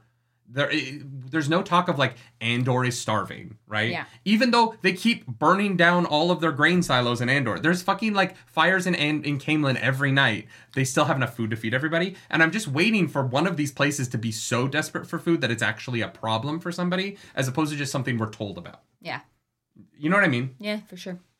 Uh, but uh, Perrin uh, decides to go see Hopper again. He does. Um, he's like, you know what? I'm sick of running. I own, I focused on Faile because it means that I didn't have to make any decisions. Mhm. God, I relate to parents so fucking hard in this section. Mhm. Perrin's like, decisions are hard, and I didn't want to make them, and so I got Faile back. But now that I have Faile back, you know, I kind of gotta be an adult and stop fucking running away from shit and actually make decisions. Uh, Um, so this is a good moment. Sean says there's talk of people needing new clothes, but I can't recall why that was. It might have been re- depression related. The the person who needs new clothes is sh- uh, in this next chapter, a message in haste, chapter 18. Uh, Siuan mentions that Sheriam uh, has lost so much weight that she needs new dresses, but that doesn't seem to be about food at all. Um, it's Um, it's her whatever was going on between her and Halima. I'm um, assuming so. Yeah. But Sheriam seems better now that Halima's gone. Amazing how when the Forsaken that's tying you up and beating and you leaves, your life gets better. does not put that together at all. Um, That Fair. Halima leaving the camp is the inciting incident that Sheriam starts to return to her normal self. yeah, that's fair. And yeah, But Halima can also come back at any time. So true. Sh- Sheriam is still not a safe person for us to trust because we do not know what's going on between her and the Forsaken. Well, I don't know really if Halima could come back because now that they have Asha'man around, like she can't channel. Oh yeah, that's true. That is So- true. Yeah. Uh, this chapter involves Siuan uh, going to uh, the hall is meeting because uh, Le- Lelaine reveals to everybody very intentionally that Elaida has traveling, and everyone freaks the fuck out because um, that's bad. The siege is essentially done. There's not really a reason for it anymore. Uh, much like the siege in Caemlyn, can't really siege a city that can get food in because they can teleport. Um, and also, uh, it's bad because they don't have any money coming in anymore because they were lying to everybody and stealing money from the White Tower, which I wish I had known earlier. That's fucking fantastic. That's hilarious. It is such. I I wish that they had revealed this earlier because it is. It makes the the Salad Barbarians seem so fucking smart. Steal the money that is insignificant to the White Tower because the White Tower's fucking rich as shit. They don't even notice that money not coming in. Right? They're too worried about all this other shit this is like this is one of those moments where I was like, this is the shit that I wish that I'd known about the Salad Barbarians earlier. Because Yeah. all that complaining I was doing was like, what are like what are they literally doing from day to day? They're doing shit. They just have we just haven't been told about it. Yeah. And I'm like, this is a great plot th- reveal. Hilarious, like fucking hilarious. It's so smart. I know. I, I yeah. I, I was like, this makes so much sense. Yeah. Yeah. Yeah, and I, I think that like I, I was really I was so happy with it. I, this was one of those reveals that I was like, oh, thank you for giving me a tangible reason as the reader to think that these characters are intelligent by showing the manipulations and the things they're doing behind the scenes. And I, I it's just one of those things where like, I wish there was a little bit more of this peppered into the Salad Barbarians because they are so focused on this siege, and in some ways the siege has seemed kind of a lot of their plans have been really terrible Yeah. like the like we're gonna we're gonna take a rowboat up to the chain in the middle of the night and uh, Gwen's like that was a bad plan and I want them to seem intelligent Yeah. and so this was this is one of those things where I was like oh really fucking cool I Super was so on board for it Yeah. Yeah. A hundred percent. Um, and obviously, uh, Siuan's first instinct is Gareth Bryne. mm-hmm. She uh, Which should be sure- everybody's, but- it should be everybody's. Yes. Uh, but um, she makes sure that she like sends somebody to let him know, hey, Mm-hmm. watch your back. You know, if they can travel, that changes the whole fucking game for us. Um, yeah a thousand percent And then we we have this conversation with a new character who's like been around for a while, but we haven't really had any moments with um another S name. mm-hmm. In, in case there wasn't enough, Sherry, Sherry, Sharina Sharina.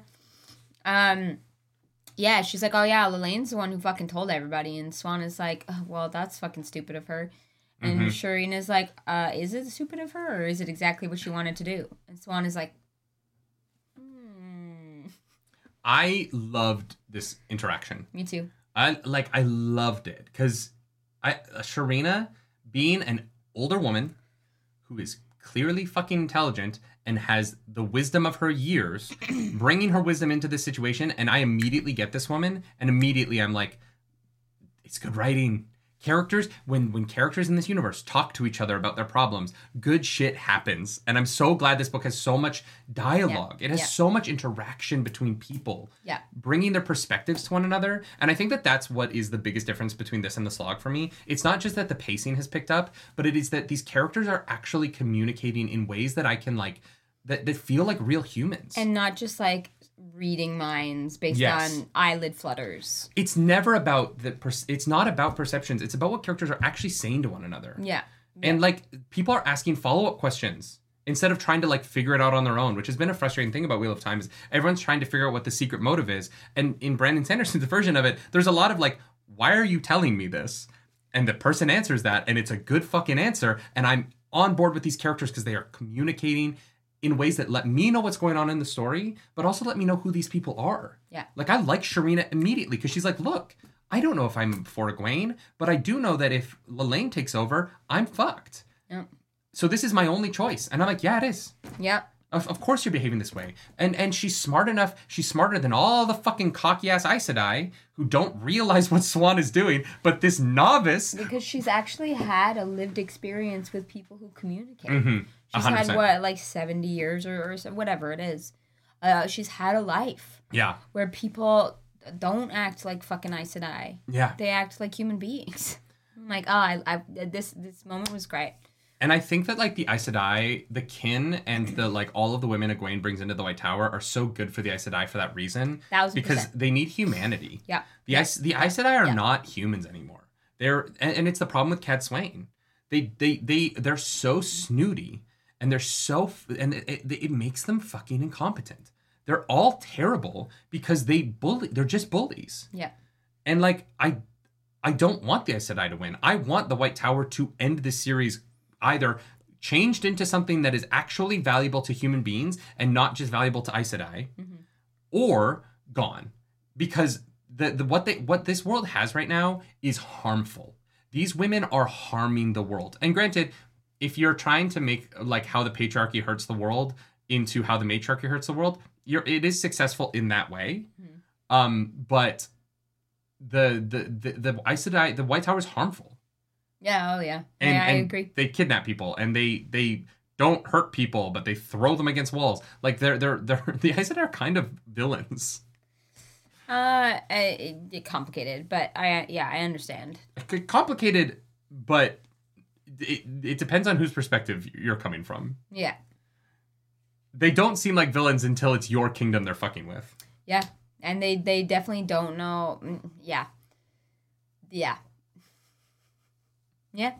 I, I that's why I think that the White Tower can't exist at the end of the series. Yeah, that's fair. honestly. Um but but yeah, yeah. So um that's that's that section. hmm Um Next chapter, we get into chapter 19, Gambits. which is uh we're back for the first time with Tuon. Yeah, yeah, and Beslan. It's this is an interesting. This is a this was a really interesting chapter to me. I I feel like this gave me so much more of Tuon's perspective than like any time we'd spent with her previously, Yes. and I do not like this character. Uh, Just to be clear, we're definitely not advocating for the murder of all people who can channel. I just think the whoa, whoa, White whoa. Tower I'm not saying they should broken. die. I'm saying that they need to meet human beings and be educated in compassion. Yeah, yeah, I'm yeah. saying I'm, I'm saying that they need the, the White Tower needs to be filled with people who are kind and they need to learn kindness. like Yeah, I'm not yeah. I, I don't want them to be hurt. White cloaks are also definitely they need not therapy. kind. I'm advocating for the, the for the Aes Sedai to get therapy, not death. and like social Chill out, chat. yeah. Yeah, no, no, no. I just want to be clear on that one. Uh, yes. Um, hmm, Um but yeah, Tuon sucks. really, But this is an interesting chapter. really interesting perspective Mhm. here. Um, and from a place of like of uh background knowledge for us and like necessity for the Seanchan. You know, their whole the back home is falling apart. Yeah. Tuon's like, you know what? Can't do a shit about it. the structure back home is just it's gone. Yeah. Yeah. We are here. We have to we have to figure this out now. And poor Beslan is like, you know, his mom died and he's been like working behind the Seanchan's back to try and rally up the people and Tuon instead of just, you know, killing him. Mm-hmm. It's like, so look, here's the deal. I know everything. Mhm. And you can either like work with us and your people will have whatever well, they will have the freedom that they had under you Mm-hmm. it's gonna be no different it's just that you like you um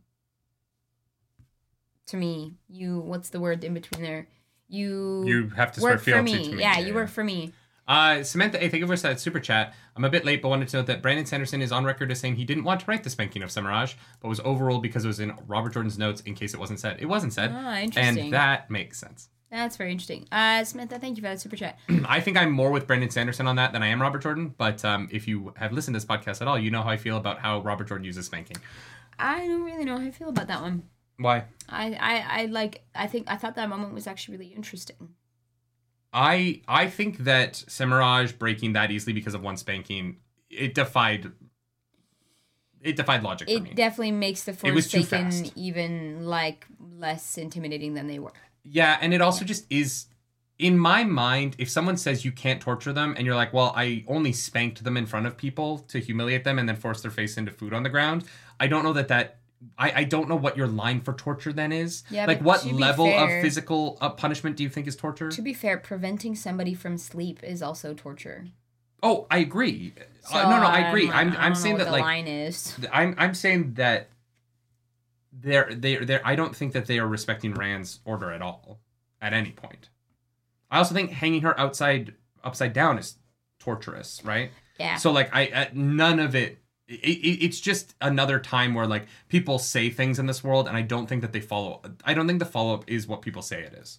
I think that like w- the the oaths and the promises are so wishy-washy in the Wheel of Time yeah. because they're, they're the the series wants violence. The series wants action, Yeah. and the the oath against action gets broken a lot in order so that there can be action. Yeah. Yeah. And the reasoning for it is always a little bit weak, in my opinion. yeah, I, I get that. I think that's fair. Yeah. Um yeah.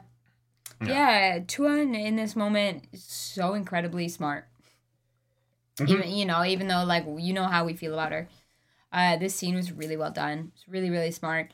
She could easily just yeah, off with her head and like fuck it. But she she understands like the position that she is in and like what the priorities are. hmm Um, and I think that that's like the sign of a like good leader. Like she has good leadership qualities.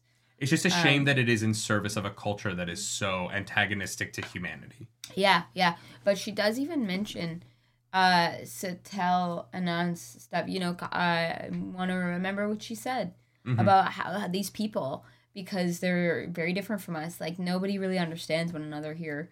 Yeah. Um well, it, but except for when they do, which is why it's impactful. Mhm. Um and uh what's her name shows up? Tylee? Yeah, There there's a plan. So they're they're Kylie survived the attack. Kylie survived, thank gosh. I was a little bit worried actually. I mean, I'm never gonna say thank gosh any Seanchan survived an attack on them, but No, I actually think Tylee's gonna be very interesting because she's like, she has this view of Perrin now after working with him, that like I think having those people, um, among the Seanchan ranks who don't just see these people to be uh, conquered animals or Mhm. like have who have a different perspective than them and respect someone who has a different perspective than them. Any little piece, any little bit, is potentially beneficial uh, for everyone as a whole. yeah, that's fair. I think so. I am very glad that actually she survives, um, because they're making a plan to go fucking just murk the White Tower. Yeah, which we know is going to happen. It Eventually. seems like it. Yeah. The, the concept of the blood knives is is so crazy to me. The people that you leave behind to just fuck shit up after you leave, after your mission is over, is like that is so dark a concept. yeah. Like just just as, just as a vi- as a wartime concept to be like we're going to send in people, we're going to accomplish our mission, but we're going to leave some people behind to just do as much damage as possible. Is like That was fucked up. Yeah, I think I think the I, I want to believe that the Seanchan are underestimating the White Tower in this fight, but in this chapter, Tuon is like, yeah, the the Aes Sedai that we've captured are useless as um, Weapons. weapons, and so I actually am like oaths. I'm more concerned for the White Tower. Not not con- I don't like I don't know. Uh, like I think the White Tower needs to lose uh, some pride. I don't think that they need to lose their people to slavery though, uh, and so I am concerned about women ending up in slavery. Uh, and that's it. I, the, the shit this series makes us talk about on video, y'all, is wild. Like there's so much there's so much I have said on this book club that if people take out of context, like people are gonna think that like I talk about the weirdest shit. But it, this series made me talk about it. It's Okay. not our fault. It's not our fault. I swear. Um, the the I, I'm like worried the Aes Sedai are gonna get their asses handed to them in this fight with the Seanchan. Big time, I am as well. Um, and that means more women in slavery, which I don't like. I know. Yeah. But I don't see how the Aes Sedai like put up a fight here. well, what do you mean by that? I just I like the the war, can- the warders are kind of the warders are very diminished by the fight with the younglings, right? So a lot of a lot of the warders, a lot of the people who train the warders are dead. So the Aes they don't have a great standing army, um, and the Aes Sedai are not effective fighters, right? A lot of them are Oh, very they- weak in the power. They no, that that's not true. The the Greens are like can still like do battle. The reason that the Aes Sedai that have been captured are ineffectual as weapons is because of the oaths. But but I'm talking about the, the the White Tower has the Greens and the Reds who are somewhat combat people. But a lot of the Aes Sedai are, aren't fighters. A lot of the Aes Sedai don't know how to fight at all with the One Power, right? The Greys, the Whites, the, the Yellows, they're not going to be like No, I think they all trained. fighting it. damane. They all they were all there at fucking Dumai as well. oh, sh- Every kind of Ajah. yeah, and they got their asses kicked at Dumai's Wells by wise ones who aren't restrained by the One Power and by Asha'man, who are trained as You warriors. the oaths? They're not restrained by the oaths. They're they're not trained by the oaths, but also like they're they're not trained in combat. The damane, and it's the reason why Olivia is so dangerous, is because she's so good at fighting. I'm concerned Yeah. that the Aes Sedai, yeah, they have magic, but it is like taking. They definitely don't have the upper hand. I it, I, I don't think that Professor Sprout and an Auror are an equal match. You know what I mean? Do do, do- Wasn't Professor Sprout part of the Order of the No, no. I don't She's a herbology professor. She's I- not fucking fight. You know what? I, my, my point is that I'm worried that the Yeah. damane are going to show up, and the I, I said are going to be like fireball, and they're going to be like firestorm, and it's just not going to be equal. Right. And I that means more women in slavery. because they have perfected using the one power as a weapon. yes, that's my yeah, point. Yeah, yeah, Yeah, yeah. And I follow. I follow. And so I'm just this this the the, the plan. Look, I think that Galgan and Yulan. I think their plan is good, and I think that it's. I think they're going to succeed, and it sucks that they're going to succeed. I want to talk a little bit more about Beslan though. I I I because Beslan, Beslan's turn and his moment of being like, "Are you sure you're not ta'veren Tuon?" And she's like, "I don't believe in that. I don't believe in that stupid, wetlander nonsense." yeah. But I believe in the three castles in the sky with the line between them. And then Tylee The comes in I know. and is like, "Here are the heads of the of the Trollocs," and she's like, "Oh, maybe I shouldn't." Like her and Selucia look at each other and be like, "Oh, maybe we shouldn't dismiss all of the things Mat said to us, um, out of hand." yeah. And I was like, "I'm I'm glad someone literally had to throw Trolloc heads in front of her for her to be like, oh, maybe I don't know as much about this country as I think I do." Yeah. Yeah, Yeah. Um, but they're under attack. Uh, the the the plan the plan to attack the White Tower gets halted. Um, I agree with Beslan here. Actually, kneeling to the to the Crystal Throne. I I think that you got to do what's right by your people. Probably would have as well. And like I, as much as I do not like the Seanchan, I I think that Beslan is put in an impossible situation. Yeah. And I think he makes the right choice here. He seems like the kind of ruler who does not want to be king but wants what's best for his people. And I, I actually like would rather him be in that position to barricade for the Ebou Dar as much as possible. Yeah. So I actually I I, I think that and I think he knows that. I'm glad I, I like the way the scene plays out where he stops and everyone is just in a silent room waiting for one man to make a decision. And I can't wait for this moment in the show. Depending on how things play out, but like Yeah. this is a this is a fucking banger scene for a good actor to be to be angry and rebellious and then to be staring this person in the face and have to take a moment to realize that that death is lighter than a feather and duty is heavier than a mountain Yeah. like this is this is what lan is talking about Yeah. because it is so easy for Beslan to get to choose how he's executed in this moment and die with honor and go out and not have to deal with this. Yeah. Right? He is he does not have to do this, but he, death is duty is heavier than a mountain. And I think that he feels that every fucking pound of that mountain in that Yeah. that second that he takes to make his decision. Well, because, you know, you thought he was, like, doing stuff behind the scenes. And Tuon is like, no, I know everything. I know where you've been meeting. I know who you've been meeting. I know how often you meet them. And I know exactly what you talk about. hmm And he's like, he's like shocked Pikachu. He's like, uh, fuck. Like, Yeah. well, what else he supposed to do in that moment, right? I, I just loved it. I I, I think you know I hate the reason why it's happening. I, I the Seanchan are tough. You know what I mean? They're they're a tough. They're tough. but I think that Beslan in this moment, it's it's such a good scene for him, and um, it gave me so much respect for him, where he was a bit of a firebrand who just kind of was like the easy rebel. You know what I mean? When we first met him. Um, rebelling against his mom and against Seanchan, and like to see that his arc has been really, really cool. Yeah, a hundred percent. Yeah. The this this this kind of leaves off with uh, t- uh Tuon agreeing to meet Rand. Yeah. So that's gonna happen, I guess. Which leads us into the Gathering Storm, chapter 20, on a broken road. Um, uh, Mat is kind of a dick. Mat is upset.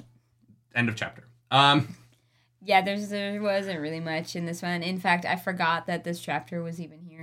Mat is Uh. it, it's a it's kind of a long chapter, but it's mostly just Mat is like upset and worried about Tuon, and so he's just kind of like a douche. It's like fuck women. And- fuck, fuck yeah, fuck that. This is where the conversation of like how does Robert Jordan write Mat comes up, or sorry, how does Brandon Sanderson write Mat comes up, and I think that um he, he's the, his charm is kind of gone. Yeah, I mean it's one chapter. Yeah, but it kind of I and like right now you could say that like it left with Tuon, but cutting to Mat said I think what's weird about it is that Mat feels very like anti-women because of Tuon. And like I get it cuz I've seen men do that when they get married. Yeah. You know what I mean? Or like a year after they get married. I, the I like ball and chain. the bo- yeah that joke. I'm like, oh my god. but Mat is kind of taking that joke to like the next level, considering he was married for like an hour before he hasn't seen her again. yeah, I mean, you Maybe know, an hour? is in a weird prophetic situation with it, Mhm. but it, it was a bit strange. Rantilmore, thank you for that. Ransom, thank you for the super chat. You okay?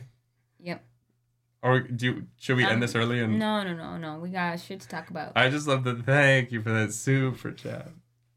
Uh, I'm doing my best. the White Tower seems to feel it owes its duty to itself, not the land, which is always a nice contrast to land. That's fair. That's fair. Um, yeah, I don't know. I, yeah, th- th- this was a tough read, mostly because nothing happens in this chapter except rant. I'm not gonna lie. I legitimately forgot that this chapter happened. Mat just kind of rants about women. Yeah. Um, and then Vanin figures out where they are, and then the I said I want to leave, but Mat's like, I'm yeah. not giving you horses, so they're not like, leaving. we need uh 800 horses, and Mat's They like, need 24. that's not how math works. they like- need 24 I, horses. d- but I was exaggerating for comedy. Yeah. But but Um, like I, the, even even the other members of the band are like Mat. We We, could have we been can rid of. we can get rid of 24. Like we can do without 24 horses. You we would have been fine. They would have left. We were so close to getting rid of the fucking Aes Sedai. What did you do, Yeah. buddy? I don't know. I I wasn't a fan. Um, I wasn't a fan of this chapter. Me it wasn't my favorite, uh, admittedly, and it just it doesn't really do anything. It just is kind of. It was forgettable because I literally Yeah. forgot it. There, there, it, there's no events. It just kind of like stops the book to like yeah. be incelly. Yeah. Yeah. Uh, Silly Palm, thank you for that super chat. Thank you. Top of the morning. chats. Mixing Stars themed drinks at work today since, you know, always a bigger fifth. I'll raise one to you both with tacos. Cheers. Cheers to that. Let's fucking go. Um, so let's move on to other stuff. Um, Also, did you know Vanin is fat? Yeah. Yeah. That is repeated like, um, every single time he enters frame. And I'm like, yeah, yeah, I get it. It's like the boobs thing. mhm. The, uh, you, all the boobs have to be described. Vanin has to be fat. It's mentioned every single time that he's there, and we're like, yeah, I remember. the, the, the, yeah, it's tough because the Van and Bean fat thing is always in relation to how capable he is. No, it's So like it's a weird backhanded compliment guy every time. is capable. How weird is that? I'm like, what the It's- fuck? It's like in the Wheel of Time, no one is good at anything unless you're in shape, which just like doesn't make sense to me. Emily Rose. Emily Rose, thank you for gifting 10 much for membership. 10 memberships. Holy shit. Hmm Let's go. Everyone's gonna have green names. Oh my god, that is so kind of you. I appreciate that. Yeah. Um, Thank you. Baka Karn says uh, Mat's humor is supposed to be RJ's actual humor, according to his assistants, and BS doesn't seem able to imitate it. That's that's fair, I think, for this first chapter. I've heard it gets better, so like I'm curious to see how he writes Mat in the future. I think Mat having a bad day is Mat having a bad day, whatever it happens. Yeah. Um, Yeah.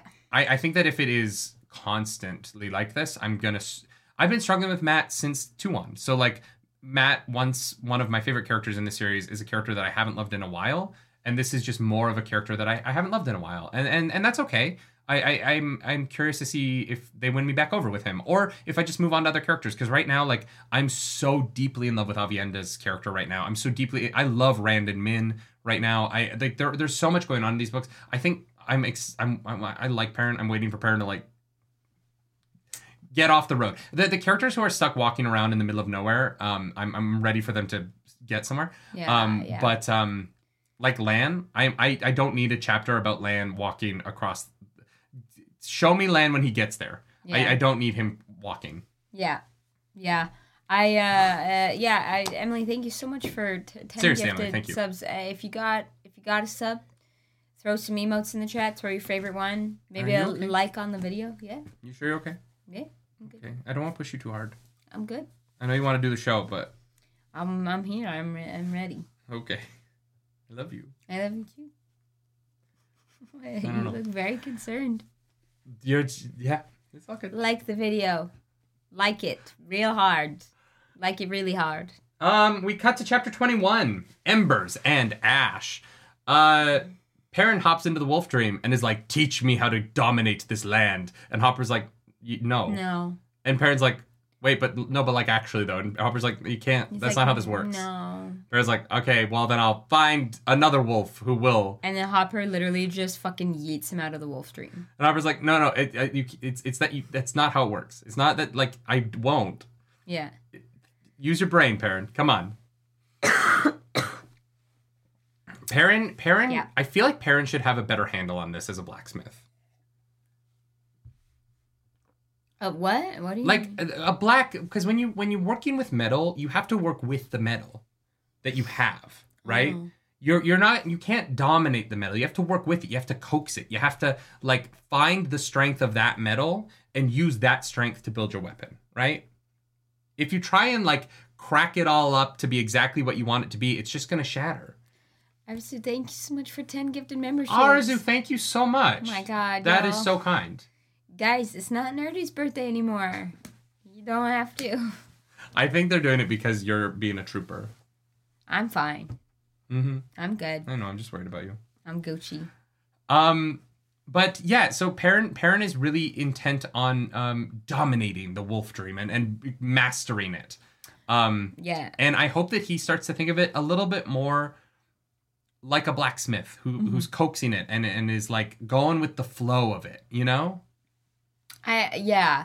I think that's going to be a big part of it because Mhm. of especially because he brings up the hammer versus axe thing. Yes. Like I, and so Mhm. I, I do think that those things are going to be very much related, a hundred percent. Yeah, and I, I hope he finds the the hammer, not the axe. Right? I hope he finds that in Yeah. this. In in the I think he Dream. will. I think Yeah. that's the direction his character is taking. Yes. I like that he. I like that he is deciding to be a leader, though. I like that we're Yeah. kind of getting past his like. I don't. I don't want it. I don't want. I'm. I'm done with that. We have three books left. These characters need to be in charge of their shit. I'm. I'm. I'm good with them not. We've. We've done it for eleven books. I'm. I'm so good with them not whining about being in charge anymore. fair. And I'm. I'm glad that he's at least decided to not do that anymore Yeah, fair. he has to learn how to be a better leader great i'm i'm there for that journey i i'm but i'm i'm good i'm good on the like i, I don't want them to want to follow me though i'm like dude the devil's coming we gotta fight get, get over it Come on, buckle the fuck up. you've been We riding got around with a shit banner to for do. six books get the fuck over it let's let, let let's get to work okay Right. Uh, yeah. Faile. This is the part that we kind of talked about wh- where they have a little um funeral mm-hmm thingy for for their people. I I don't have anything else to add to that. We chatted about it. Do you have anything else you want to add? Um, uh, no. Uh, just uh, they, they they do have a big conversation about Perrin uh, and um the jealousy that Faile feels that I don't love. Uh, I don't understand. I am supposed to feel jealous. I yeah, I don't agree with that. and that I think that's just our personal worldview. Yeah. We're we're not very jealous people. That seems toxic to me. Yeah, But And jealousy's- who, who am I to say? I jealousy's know. been the end of so many of my relationships, and not even like jealousy of like of like another woman or another man, but like and partially because I don't feel that, but the je- like professional jealousy or and like Yeah. that's my fault for dating actresses my, and dancers who are in my field my whole life is that that is more common when you date someone who has the same job as you Yeah. but yeah Faile's like insistence that her jealousy is good for their relationship when it has been so It has toxic been a point of contention for a while. yeah I don't know I just and didn't I, I, didn't honestly think that the jealousy fuels Perrin. Like if Faile Yeah, wasn't agree with that. jealous about it, I don't think Perrin would try so fucking hard. Yeah, and now Perrin Perrin has gotten over that, thankfully. But um, Yeah. yeah, I uh, uh, Taviran says there's nothing wrong with feeling jealous. What you do with that feeling is what matters more. I agree with that. No, it's just that think- she's insistent that she has to feel jealous. Yes, that's what that's what feels That's just toxic to the me. part that's a little bit weird. If you feel jealousy, that is a totally valid emotion. And I, Mm-hmm. I definitely don't think either of us are discounting that at all. We're all human beings, right? We're we're all just doing our best. But like communicating through the jealousy Mhm. Is so much more beneficial than being like, no, I'm I'm supposed to feel this way and I have to feel this way. And it's actually helpful because I have not seen it ever be helpful. Yeah, it's her insistence that it is necessary to their relationship that is what feels toxic to me. Yeah. It's not the existence of it. I, I think it's impossible to never feel jealous. I, I, I- feel jealous of my best friend all the time because he has an incredible career and he's handsome and like there, there there's there's things to be jealous of him for. That has never I've never allowed that to affect my relationship with him, right? Because I love him and Yeah, I I, I Fael also feel pride in his accomplishments and in the way the world views him, right? I, Yeah. I I feel both of those things, and it's healthy to have both of those things, and to acknowledge that one is positive and one is negative, and, and, and to not allow one to take over. But if you start to view one as necessary, it will inherently start to take over, and I think that that's dangerous. Be- and because we have seen that it affects their relationship and how Faile treats Perrin. hmm Yeah, yeah. That that's the reason that I I think that it's too it, feels toxic. The weeks of cold shoulder and Yeah, Yeah, yeah, and yeah. that's that's just not fair.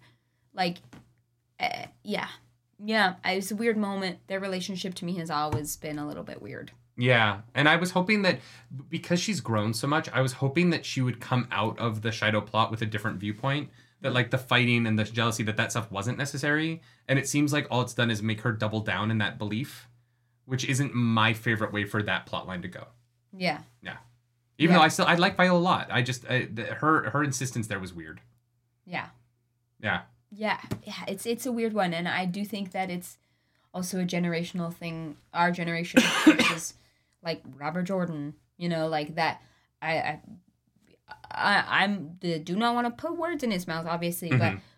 it feels like he se- it's he seems like he believed that that kind of jealousy uh, it, it is just an integral part of a relationship. well, and it seems specifically that you think that it's an it's it's an inherent thing in women. right? Yeah, Like it's only only women are jealous, and men uh, men in this world aren't jealous. that's true. I don't think we've seen a moment where, huh? because none of the but because none of the women who have a man have flirtations with anyone else except for Rolan that Perrin doesn't know about. Yeah.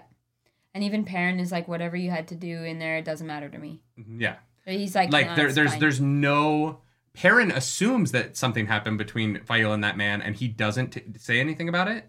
And so it is it is weird that jealousy is a gendered trait in the Wheel of Time, and in my experience, men are way worse with jealousy than women. Well, I guess Demandred is jealous of like Lews Therin, but even that but is that's a jealousy violent of power. It like and so is Samael and so is Rahvin, but that is that is not that's a different kind of That thing. i yeah, that jealousy comes from something completely different. Unless Mm-hmm. Demandred is in love with Lews Therin, in which case I am all I'm all for that. Like that's interesting. Rand could use a few more people in his harem. Yeah, for sure. I just those yeah, those are definitely different. Uh, Um, Lanfear's bow, thank you for the super chat. Thanks, Uh, for the MJ flu game effort. I got you. You don't have the flu though. It's just that you lost your voice last Nah, night. it's just my throat. We were just we had such a I'm good time last night. Yeah, I'm Yeah. fine. Like honestly, The like, music was really loud. Yeah, yeah. Yeah. Um, but no, we're I, I we're both we were f- sick earlier in the week, but we're both feeling pretty healthy. But yeah, Yeah, yeah, for sure. um, Um, you you were talking a lot last night. I was, and the music was loud. Yeah. It really was. Uh, Glenn Peterson. and thank you for the super chat. Thank you for chat. Jealousy can lose its effect on you when you truly start feeling comfortable in your own skin. It's always felt more like a confidence thing to me. I think for some people it is. I, I think it varies. I think there are different kinds of jealousy, and it, it kind Yeah. of affects everybody differently. But I do agree. I think that uh, there are certain types of jealousy that are definitely stemmed from a lack of self confidence. uh, Sting actually brings up a good point. We saw Rand jealous with an Asha'man who made eyes at Min and almost sliced him into at the gateway. Um, that is that is true. I forgot about that. But Rand is also insane. That's also true. But no, I appreciate you bringing that up. That's It's a good point. yeah. Uh, that dark friend, welcome to the nerd table. Thank you for becoming an narc. Thank you for joining the Narcs. Uh, Yay. so the chapter ends with Perrin being like, I guess I'm gonna have to let Faile ride into the final battle. And I was Yeah. like, that's maturity on Perrin's part. He's he's he's certainly growing his character. I'm I'm excited to see it. Mhm. He doesn't feel the need to constantly protect uh his wife from anything, which I think is a, a very masculine or m- not even masculine, but patriarchal trait that you think that like women are incapable, which isn't true. Women are very capable and they can do amazing things. So um Not me. I'm very not capable. I don't know what I would do without you. I expect you to take care of me because I am sick. Mm-hmm. Uh, that is more it's more true than it should be. I love you. you are you are kind of useless in a lot of ways. You're so capable in some. I am not useless unless it's above five feet nine inches. or if it's in a car, or if it involves cleaning. Um, if it's maintaining Hey. the cleanliness of a place, if that is not your strength. when I actually put my mind to it, I clean. If you have, I if you, clean. if you're stressing out about something and you anxiety clean, yes, you do occasionally I do anxiety a great, clean. I do a great job. If the so- goal is to keep a place clean for a extended period of time, Yeah, no general upkeep. I have seen you. I have seen you. I've seen you anxiety clean a room and then need one item of clothing, and so you dump out a bin onto the room that you just finished cleaning. you can't relate to that. I no, no, I, I actually can't. That seems like a you problem. Tootsie, thank. Tootsie, the- donation for cleaning Lord Lady. Thank you for super You're chat. just giving money to me, thank you, thank the you. thank cleaning you. person. Thank you. To be fair, when we moved into this place, I paid someone to clean this whole thing. And they didn't were do shit. terrible. They didn't do fucking Yeah. shit. Wa- biggest waste of money in my entire fucking life. Anyways, um, hmm it's fine. It's fine. It's fine. And anyways, moving on. Uh, Yeah, yeah. Um, yeah. I, I don't know. It, it it it is interesting. People are bringing up other um.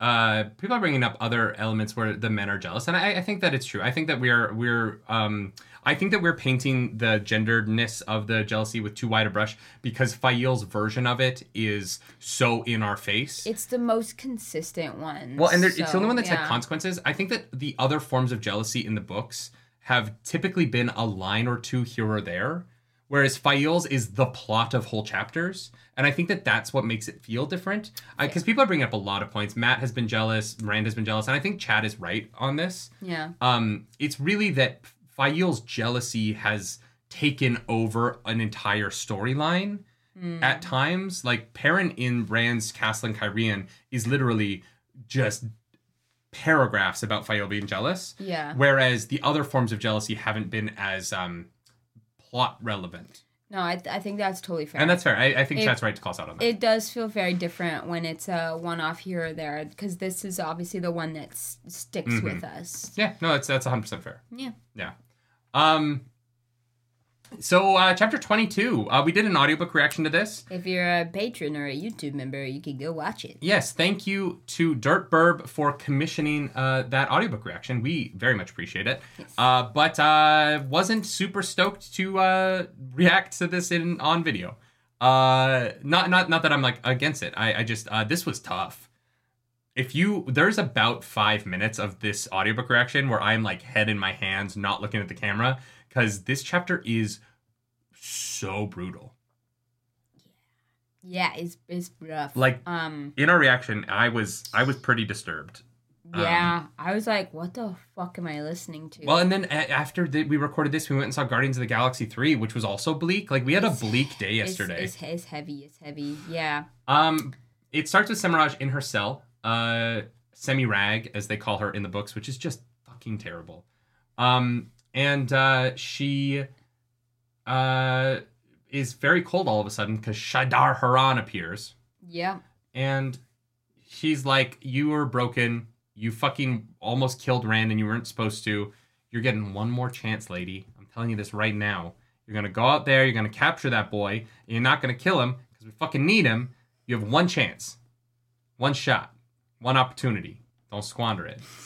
Um, and she has her mom's spaghetti on her um shirt from being dragged oh through it. Fucking Uh, god, Jesus Christ. Uh, so she uh she breaks out, and uh, who's there? Elsa, fucking Elsa, Elsa, who's different from Elsa, which is fucking bullshit. Yeah, Elsa, Elsa. There's E L S E, Yeah, and then there's know. E L S A, and then there's E L Z A, ELZA, and yeah, those are three different characters Honestly, rude. who are all Aes Sedai. Fucking rude. Um, Elsa is there. Uh, and Elsa has the Domination Band, which we learned is called the Domination Band because, of course, Of course it is. Uh, uh, and also she's like, I have a compulsion on my mind that you need to remove. And Semirhage is like, wow, that's probably gonna fuck you up, but all right, let's do it. It doesn't matter. She doesn't live for very long. Uh, how did you feel about it being revealed that Verin's mm, uh, one power trick is compulsion? I just figured it was like I was like taking that for facts Mhm. for mo- for this whole time. I, it makes Verin so fascinating to me. I mean, like she's she, we literally see her doing it. Yeah, yeah. But to find out that it is that it is the illegal weave is because I don't think she's she's obviously not black, right? Because if she was black, she would have left Elsa out of it. Yeah. And but so- only like one black Ajah only knows like two others at a time. Mm, I no, but I think that this is confirmation that Verin's not black. I agree. I don't think that Verin is black Ajah, but it still fucking sucks. But it makes her so like I Verin is who Cadsuane thinks she is. Like Cadsuane is the person who's like, I will do anything to win. sick burn. Yeah. But Cadsuane has so many lines she won't cross. Like Verin is actually that person, and that makes Verin scary as fuck. Because we don't know where she is, and she is willing to break all of the tower laws to do it. And I think like that is it makes her an interesting character. It's not a character. It's it's it's something I don't know that I agree with. Like it's something I'm gonna struggle with with her because she's doing something that is pretty pretty evil, right? But at the same time, like her intentions are good, and it makes her so interesting to read about. Like find out this was literal compulsion. I was like, oh shit, like she's scary. Yeah. Yeah. Hundred percent. I yeah. I don't I don't think that Verin would be compelling people to like swear to Rand if she was Black Ajah. Mm, Like that. mhm. Like Well, but but that was during the let the Lord of Chaos reign stuff. So like that could have been or that could have come straight from Moridin. Right? maybe may, maybe maybe yeah Ember yeah, Eyes says she's definitely lied before, so either she's black or she's got her hand on the oath rod at some point. I don't remember Verin ever lying. I don't remember either but now I'm curious Andre Tarp, thank you for joining the Nards. Appreciate Andre, that. welcome to the nerd table let's fucking go Yeah, I don't know. This just made Verin. It just made Verin very cool. I like Verin hasn't been in this book so far, but this brought Verin up in my mind in a way that I was like, very very oh cool fuck. yeah yeah Very interesting character, who I like don't know that I agree with, but like also like I, I think is working for the right cause. It's so tough. Yeah, I know. Very like not black and white, you know. Uh, so we cut over to um, Rand. Rand is up in Saldeia. Because that's how they say it in the audiobooks is Saldeia. It- There's such a Saldeia. long like I know. Saldeia. Yeah. Uh, every time it cracks me up. Uh, he's riding with Rodel Ituralde, and they're looking at the blight, and the blight is bad. It's moving up. It's, like creeping, what, two kilometers further than it was last time? which is fine because the Borderlanders are all at their posts, watching the blight, making sure nothing bad happens. Right? Except they're all looking for Rand, and Rand is like, "Wow, I wonder what those Borderlanders are doing." And it turns out they're actually looking for you, Rand. Go fucking talk to them. Glenn Peterson, thank you for that super chat. Verin you, lied verifiably in book two. Moiraine sent, Moiraine sent me. Moiraine later said I never sent Verin. Moiraine sent me. Hmm. Moiraine sent. When was that? In book two. For, but like Moiraine sent. Verin told them that Moiraine sent her, but Told Moiraine who? said uh Rand, I think. When? I sorry, I don't. Uh, Dr- fellow Jerusalem, that one's on us. I I asked. I was like, oh, I'm actually curious about Yeah, that. yeah, no, you asked. I opened the door for that 100% on me. Um, but I.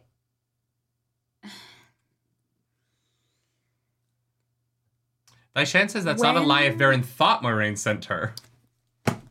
Yeah, even if Moiraine didn't say yes, go there. Maybe The, the, the three oats are justified. The three oats have so much Swiss cheese in them that I don't actually think that that matters. It's interesting, right? That's true. It may not. It it it, it genuinely might not matter. Yeah, Yeah.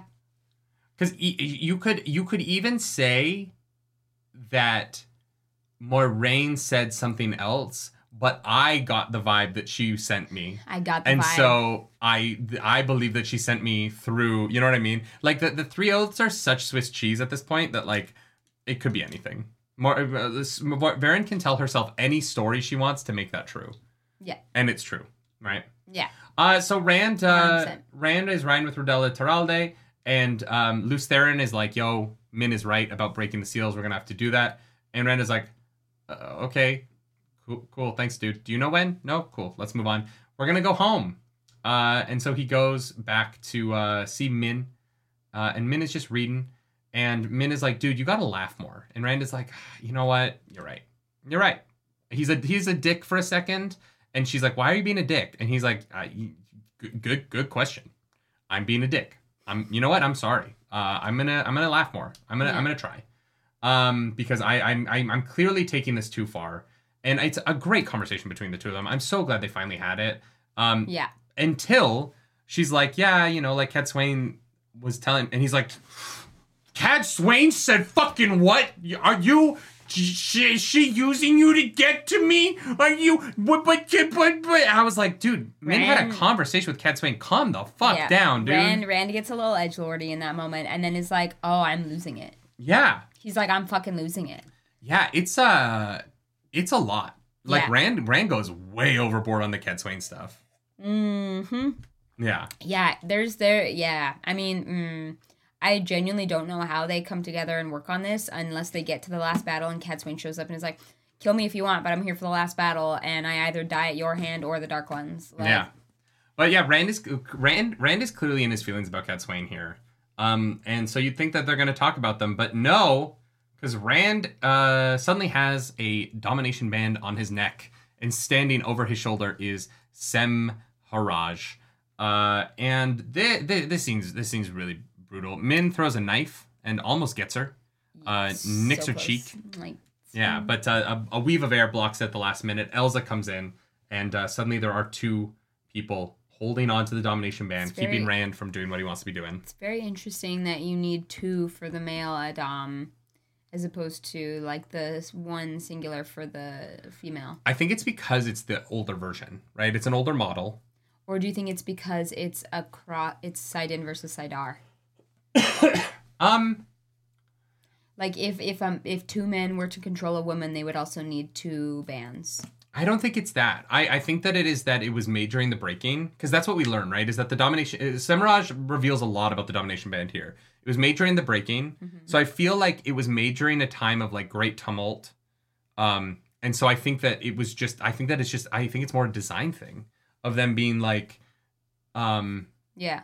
Oh, light blind and full. I I I mean I knew that the maid was gonna be either Elsa or Semirhage in the in the reaction, but I also like was trying to listen very hard oh, because the, I didn't have the book with us. Because the maid, they mentioned the maid in the scene. the like, maid that three can't times. put cups down without making a shit ton of noise. Yeah, yeah, yeah. Yeah, yeah. yeah, and that The maid who is leave the room. terrible at her job. Ter- yeah, I was like, uh, yeah, yeah, yeah. yeah, the whole time because I, I I I was trying not to talk because I was trying to listen to the conversation between Rand and Min. yeah. Um, and so I was like, some, the, the maid is obviously She's yeah, very yeah. clearly sus. But uh, the fact that like the, the it's the first time in this entire series where we've had the maids make noise while they're doing something in the room. yeah, Of course, it was relevant to the plot. Like you can't not talk about the maid's behavior the entire series, except that they're there sometimes. yeah, yeah, yeah. And suddenly be like, there's like six lines about the maid, and I was like, okay, the maid's clearly important.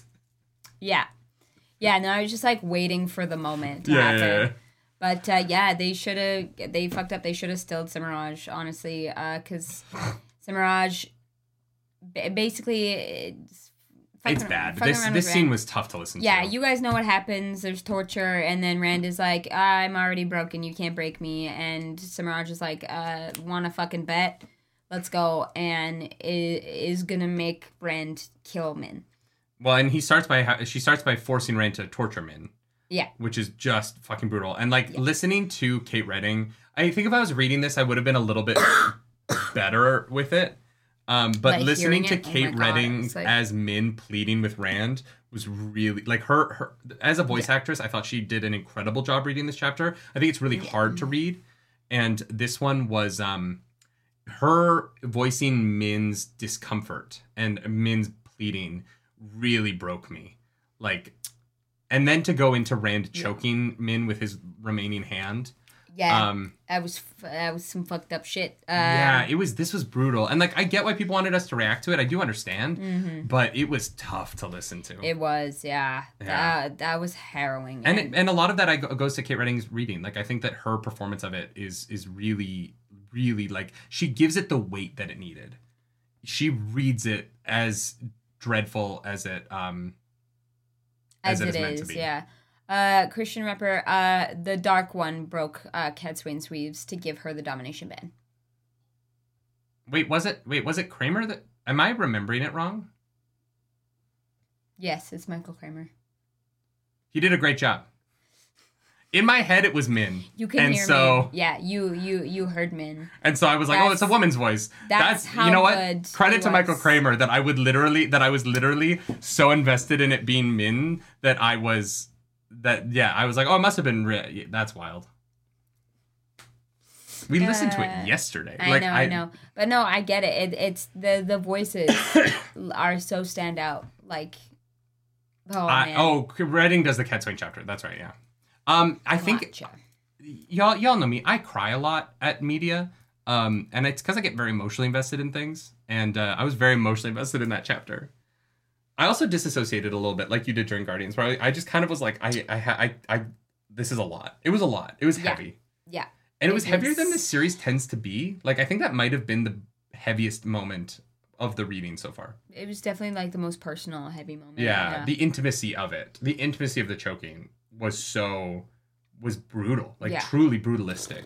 Yeah. In a way that it, it, the scene's really well written. It's so like it's so well written, but it was it was rough. Yeah, yeah. It was rough. I was like, I kind of wish Guardians Three had been a happier movie because uh, yeah, it was tough to go from this to that. It was a rough day. Because I also Um, really enjoy that movie, and I think it's very good, but it's it's it's bleak, and um, Yeah, it is an ending. It is an it is definitely an ending.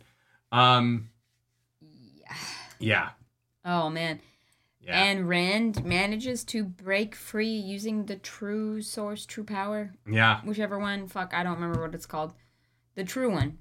Um, which we kind of talked about this in the reaction Mm-hmm. about whether we thought Rand was seizing control of it through his weird connection with Moridin, or if the Dark One granted him access to it. Yeah, this is the big question, right? Did did both he mean very different things. did he pull it through Moridin, or did he get um d- did the Dark One allow him to break through? Because we know the Dark One wants him at the final battle, last battle, right? The Dark One, Moridin, and Shaidar Haran are conspiring to make sure that he's there. So, did the Dark One did the Dark One sacrifice Semirhage for that success, or did he pull it through Moridin? and I, I and I and I'm I don't know. I personally want it to be that he pulled it through Moridin. I said this in the audiobook reaction, but I find like the Dark One wanted all of these events to happen, so they happened. Kind of a reveal at the end. The Dark One engineered the whole plot so that it happened the way that it did. I find that boring. I think that if you're going to tell me a story, that the character's actions need to matter. Um, and I just it's why I don't like prophecy. We've talked about this. I think prophecies that take away the character's will in events is I find them inherently unsatisfying because I'm like, well, why am I not following the Dark One then? Why are you not just telling me the Dark One story if they're the character whose actions matter? Yeah. Why am I with characters whose actions don't matter because it's prescribed by God? Like I don't I don't care about that. That's why I think the Bible's kind of boring. Um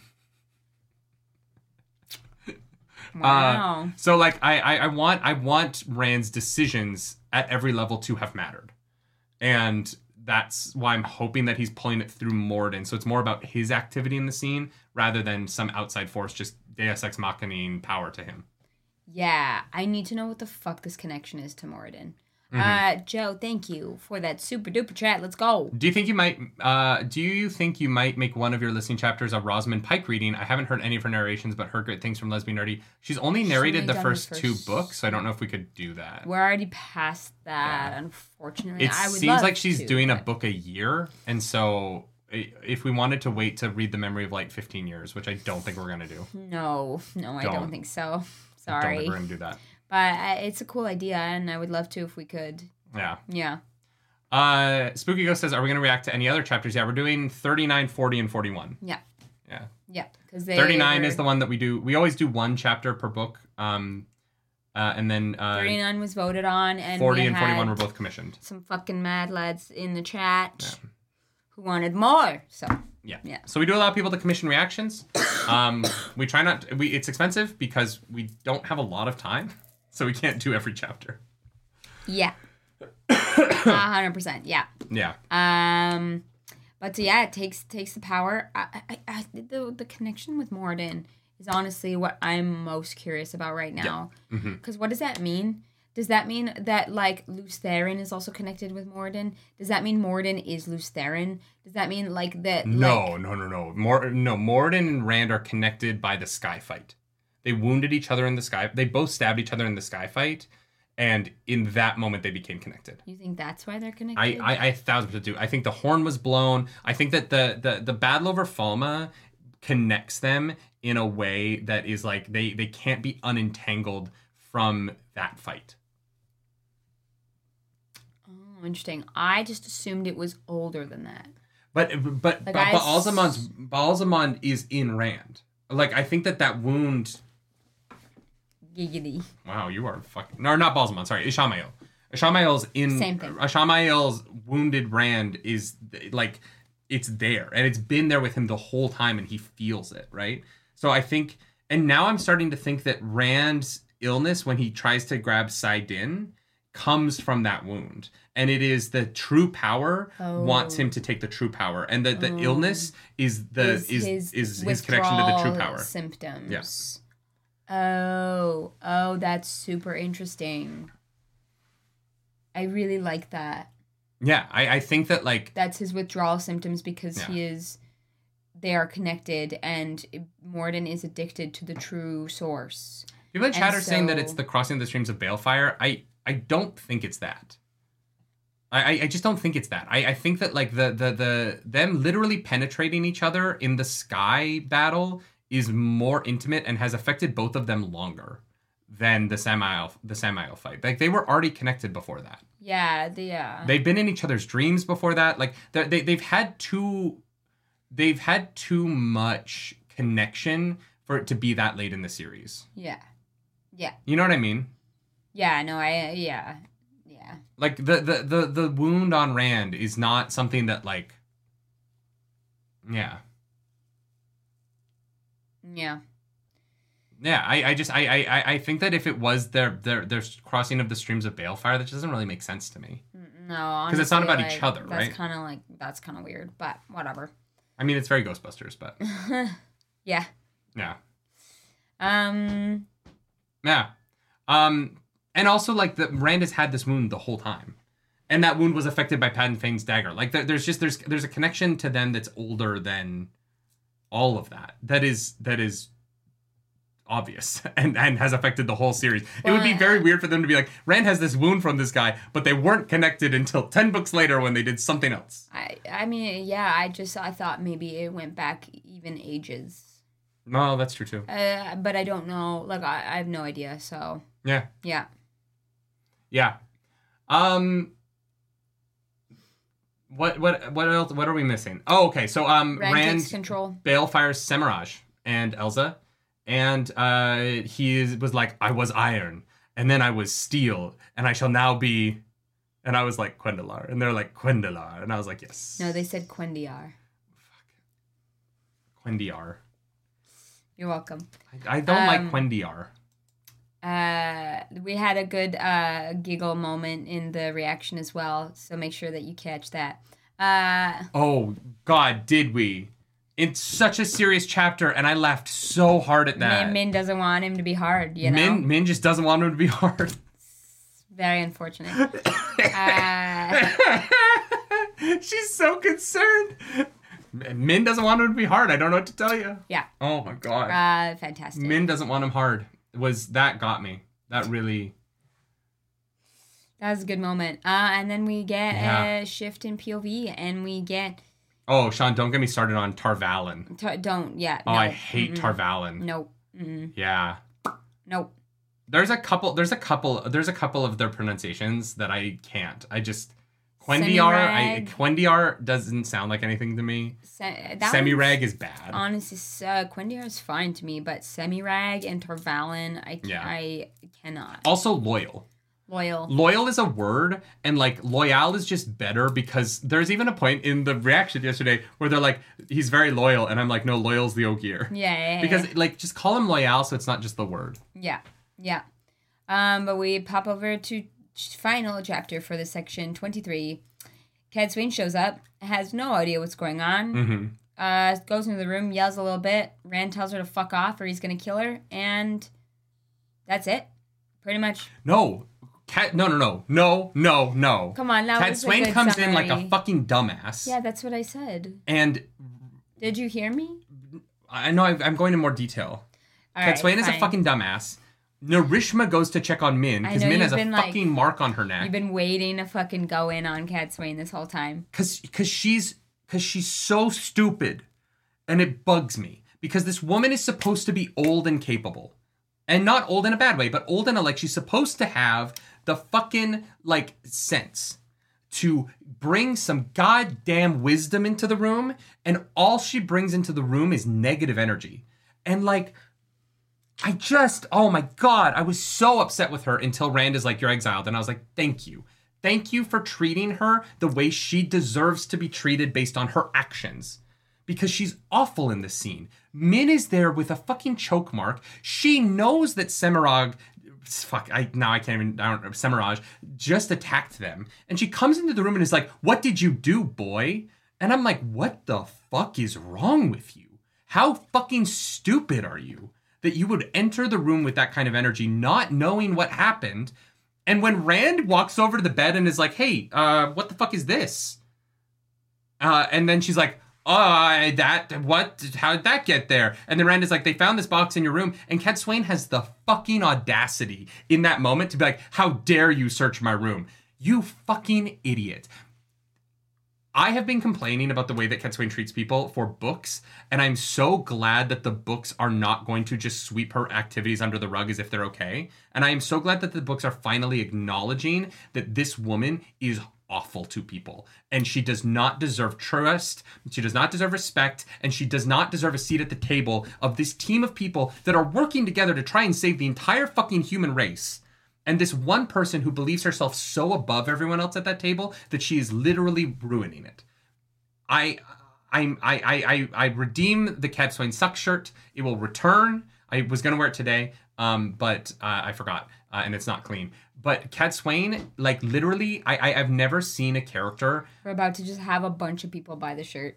I've never seen a character who's who's been sold to me as being so capable show off how utterly incapable she actually is and, and and show off a level of inhumanity in a moment of absolute trauma that is just disgusting like Cadsuane's actions in this scene are actually disgusting. These people just went through something awful, and she offers zero empathy to them.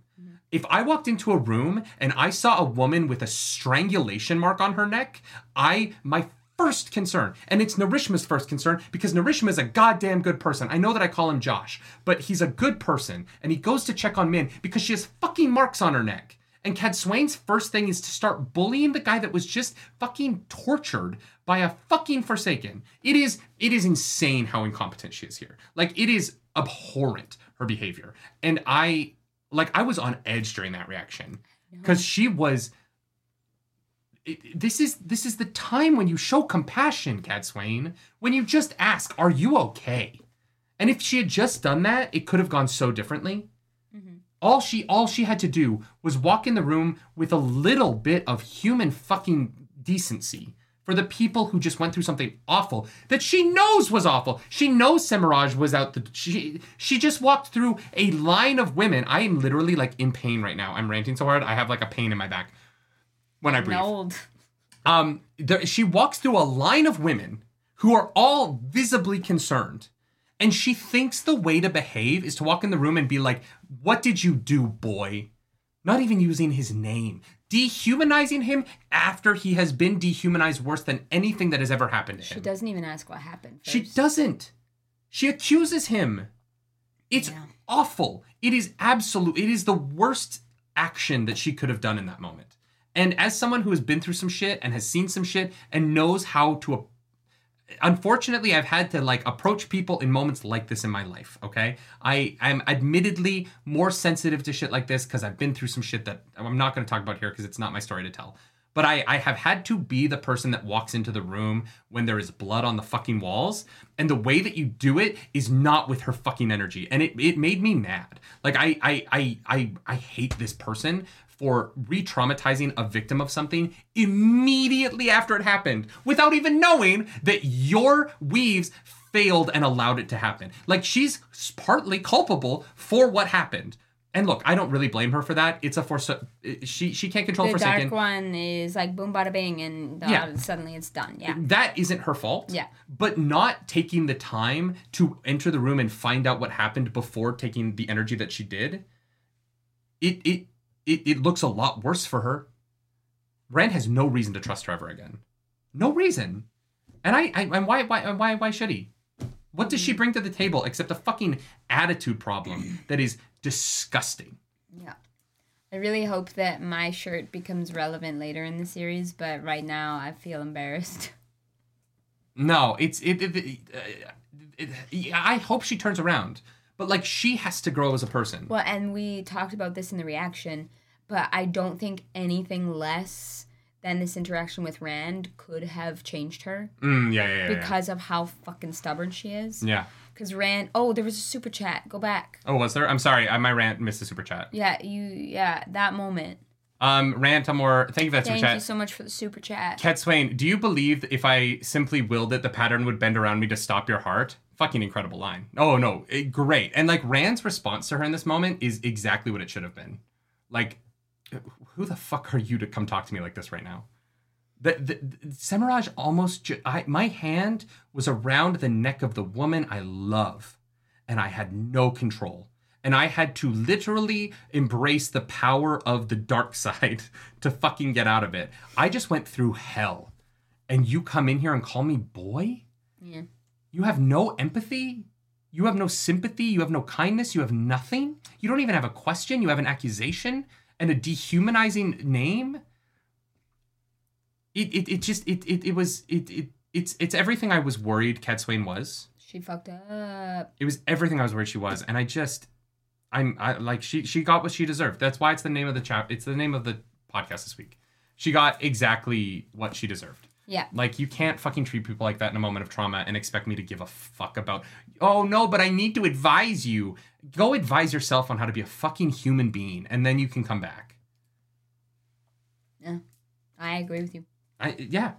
I, yeah, I I was so disappointed, Uh, but like I said, I think that this has to be a in like a pivotal moment for her. hmm She either gives up, goes away, and does nothing, and her and and she is obs- goes into obscurity, or she realizes that she was wrong Yeah. and she does something about it, right? hundred percent. even yeah. if she's not with Rand. Rand is like, if I see you again, I'll fucking kill you. But you know, she can, she can at least still enact some good and try to not fuck up again. Like, And I, I think that's the direction it's going because the chapter does take the time to point out that Narishma goes to Min. yeah, I think they include him doing that in that moment to um foreshadow the journey Cadsuane can go on to understanding, right? Um yeah, no, I, I, I, think that like it was very pointed, and even Yeah. reading to it, it was very pointed that Brandon Sanderson included, and Narishma went over to check on Min. When Cadsuane does not, Yep, right? thousand percent. And like, yeah, ev- everything about that scene, like Cadsuane fucks up in all of it. Yeah. Literally all of it. She there's not a single action after she enters that room that is even half okay. And none of it uh, like none of it is good. And it's it's terrible. It's it's I'm I'm so disappointed in her cuz she's she's supposed to be the best of them and she's the worst of them. Yeah, yeah, she is the embodiment of the worst of the White Tower, Yeah. and hopefully she can understand that. Yeah. I, I don't know. I'm I'm kind of hope so. anticipating her going to the White Tower now and seeing the division there and I think that the healing of the White Tower might be the healing of Cadsuane. But she needs to find some fucking humility and not view herself above everybody. Yeah, I think that's fair. Jason Farley, thank you for that super chat. Thank Um, you so much, Jason. The people I always have doubts about are the ones who haven't read everything, still double down on being fans of Cadsuane. Well, that doesn't bode well. I like that Randall Moore says, yeah, but Cadsuane has cool jewelry. Fair. Her thingy has a name. yeah. I forget what the name is, but her hairnet has a name. C Sting brings up the line that I think is the, the the the real like final nail in her coffin, which is um Cadsuane's, "Do you expect me to apologize, boy?" And Ren's an apology from you? Never. Yeah, not in this economy. Even even in her indignation, she still calls him boy after she lost the a'dam. What? I'm not giving you the pleasure. Okay. I actually I, I didn't catch it. I was I I, I, I like You were heard it so after I heard it. angry that you missed the joke. God damn it. No, I, It's I fine. Mm-hmm, like heard it, but I didn't process it fast enough. Do you know what I mean? It's fine. It's fine. Yeah. Uh, yeah, it's fine. Just go. Be ignored. Uh, Anyway, I, I I'm I'm certain I am hundred percent certain that when people picked the the breakdown of the, this book, that they did this intentionally. oh, that this was the I think we ended on this chapter because everyone knew that I was going to have shit to say about Cadsuane because of this chapter. Yeah. And you know what? I stand by it. This Cadsuane sucks. She's an idiot. She does suck. And the the the terrible thing about it is that she has so much valuable knowledge. And you know what? She probably is really smart and probably really good and probably could really help. But mm, you have to treat people well. You- And, and I've been saying this since she was introduced. You have to earn your place at that table. And the way that you do that, the first thing that you do is when you see a woman in danger or, or in pain, and it's the woman who the man that you want to influence loves, you check on them first. It means something to that man. And it means something to that woman if it's a man who's hurt. People care about their partners more than themselves. That's just a fact of life. And she she couldn't even be bothered to check on Min or to even ask what happened to her. And like that is it's just sad. It's it's so it's so it is indicative of a person who's very lonely. But and I think that Swain has been too alone for too long. And I think that she bought into her own hype too much but it's just sad. Yeah. Yeah. Yeah, that's fair. Uh, CCC, thank you for the super chat. Let's go. My favorite line I've seen Balefire destroy cities. If I am a child, then what are those of you who are thousands of years my junior? What is that line from? Okay, Who who said that? That that's not from this book, is it? That's from I don't remember that line. that's from a that's from one of the previous.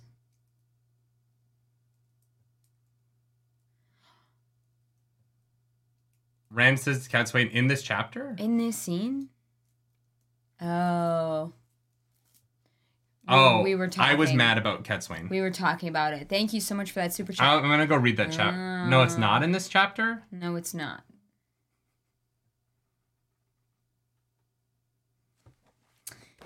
Well, Is that when she says like Balefire's forgiven and he's like, I've seen thousands burn from the pattern by. "Wow, I missed that line completely. That's so funny." Yeah, yeah. I've seen Balefire destroy cities, says Growing Haunted. I've seen thousands burned from the pattern by its purifying flames. If you call me a child, Cadsuane, then what are those of you who are then what are those of you who are thousands of years my junior? I think that I was still so mad about her calling him child in this moment. I think yeah, I think, that I that it, I I guys I was Yeah. seeing red a little bit in this chapter. yeah, yeah, yeah, yeah. Uh, I'm not gonna lie, I was seeing red a little bit in this chapter. I Right. was um But that's why it's a fun reaction yeah yeah that is a great line. because you react to it. That is a great line. Um, but no, Yeah, I, I I just I think she got what she had. uh, She had it coming. Like she. She had it coming. I and I'm glad. I really liked it too. And this is this is the thing. I think that I, I am ranting about Cadsuane not because I think it's bad writing. I actually think it's very good writing because it is the consequences of her actions over the course of books building up to this confrontation, right? And I don't even think it's out of character for Cadsuane to behave the way that she does in this chapter. I don't think it's Brandon Sanderson writing her differently. No. I have been saying that this was coming since we met this woman and I was right, and I'm gl- and I'm glad I was right because it makes these characters feel like real people. Who Rand isn't such a slave to prophecy that he gives into it no matter what. Like Rand, he it makes him more real that he goes Min's prophecy. Fuck that! I can't deal with you anymore. I can't put up with this anymore. It makes them more real to me. And that's why I love this chapter. Yes, I'm hot, but I'm only hot because I'm only this spicy about it because it was great and because it made me feel all of these things. And if it wasn't so good, I wouldn't care as much. But it is great writing. It is an incredible. These two chapters are so well written. Yeah. They hit so hard. They're devastating. They're hard. They're they're brutal. They're they're they're violent and angry and and awe-inducing in ways and, and frightening in ways. They're, they're two incredible chapters, and I care so much about what happens to Cadsuane because it is a release of the tension of this character that I've been feeling for books, and it is written so fucking well, and I loved it. Like I think it'll be very satisfactory if there is a turn in Cadsuane. I want You know I mean? want I Like, want character growth. want Yeah, yeah, yeah. Like that's that's really cool. That's interesting, and it makes that's why I don't want to put the book down when Mm-hmm. I'm reading this one. I would be very disappointed if she didn't come back. I want to see her realize that she fucked up here. Yeah, because she did and I, I i want that character growth because it's valuable and like that's what's beautiful about narrative right yeah, um so like I, I i love this writing and i'm excited for the future of the character right yeah, a hundred percent. Uh sand danglocta Sans. thank you for being a member for 50 Welcome months Welcome back to the nerd table. how long will it be until Min wants rand to be hard now well he's gonna be like Quendalar, you know I honestly, I don't know. I'm a little bit worried that this is the moment where he he is cold to Min, like that he he makes himself truly alone. maybe i don't know though those trousers i don't know if anyone uh, min's hips don't Fair. lie Yeah, you know what? That's fair. That's fair. yeah uh, Glenn Peterson. Glenn, thank you for the super uh, chat. Let's go. This is the point in the story where Rand finally starts to scare me a little. Oh yeah, it was terrifying. Like just Interesting. I didn't get that. no the the detached coldness. Granted, it's from Cadsuane's point of view, but like he's he is a different person from this moment forward. And Yeah. he is going to be ruthless. He has re- renounced his. Uh, he had one line, one line that he Mhm. didn't cross, only one, and now that's gone.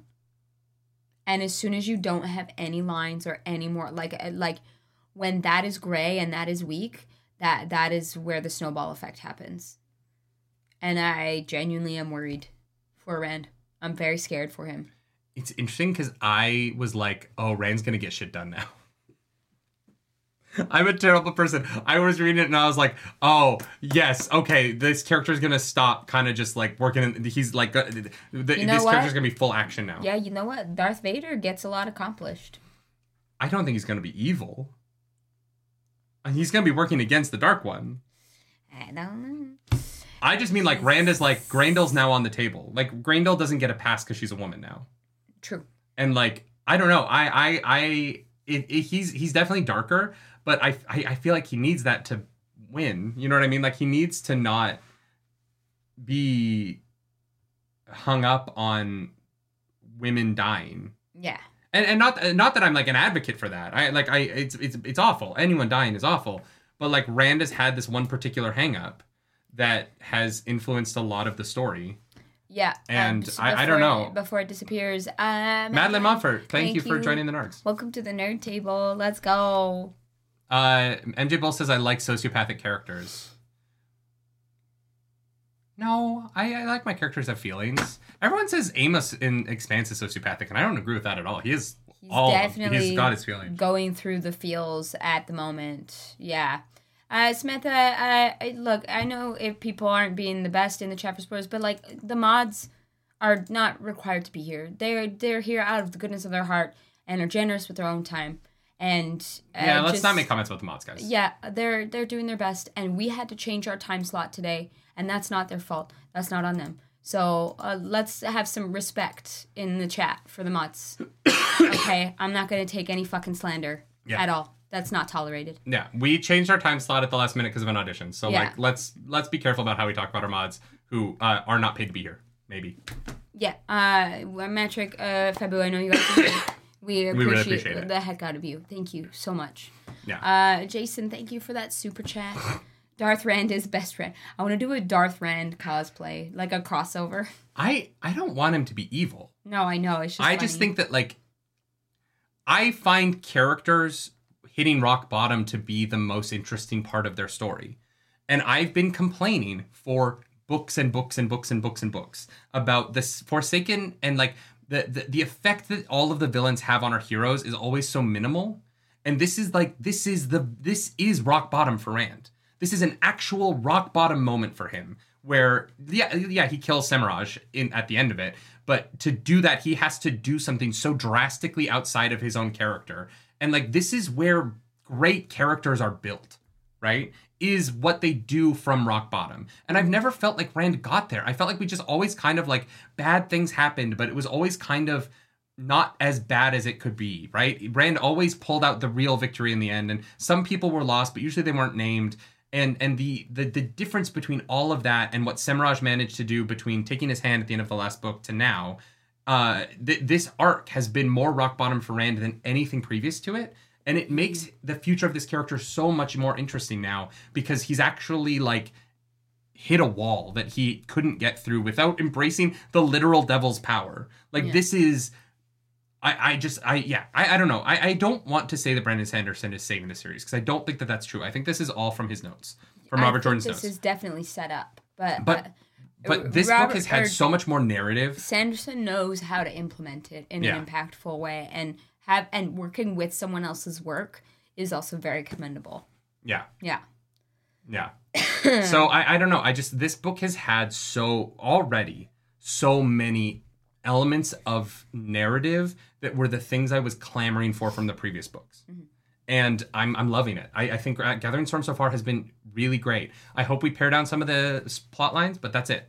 It's my only complaint. Is like it's it goes to many places, but like when each chapter is other than the Mat chapter, It's a bit it's weird. been pretty bang on. yeah, yeah, yeah, that one was a little bit rocky, but yeah, yeah, yeah. we need to get you out of here. You've been talking a lot. You have no voice. Let's do high low. Let's get out of here and let's um talk about more about this next week. That's fair. I yeah. I mean, I'm I'm. I think we got through everything. Yeah.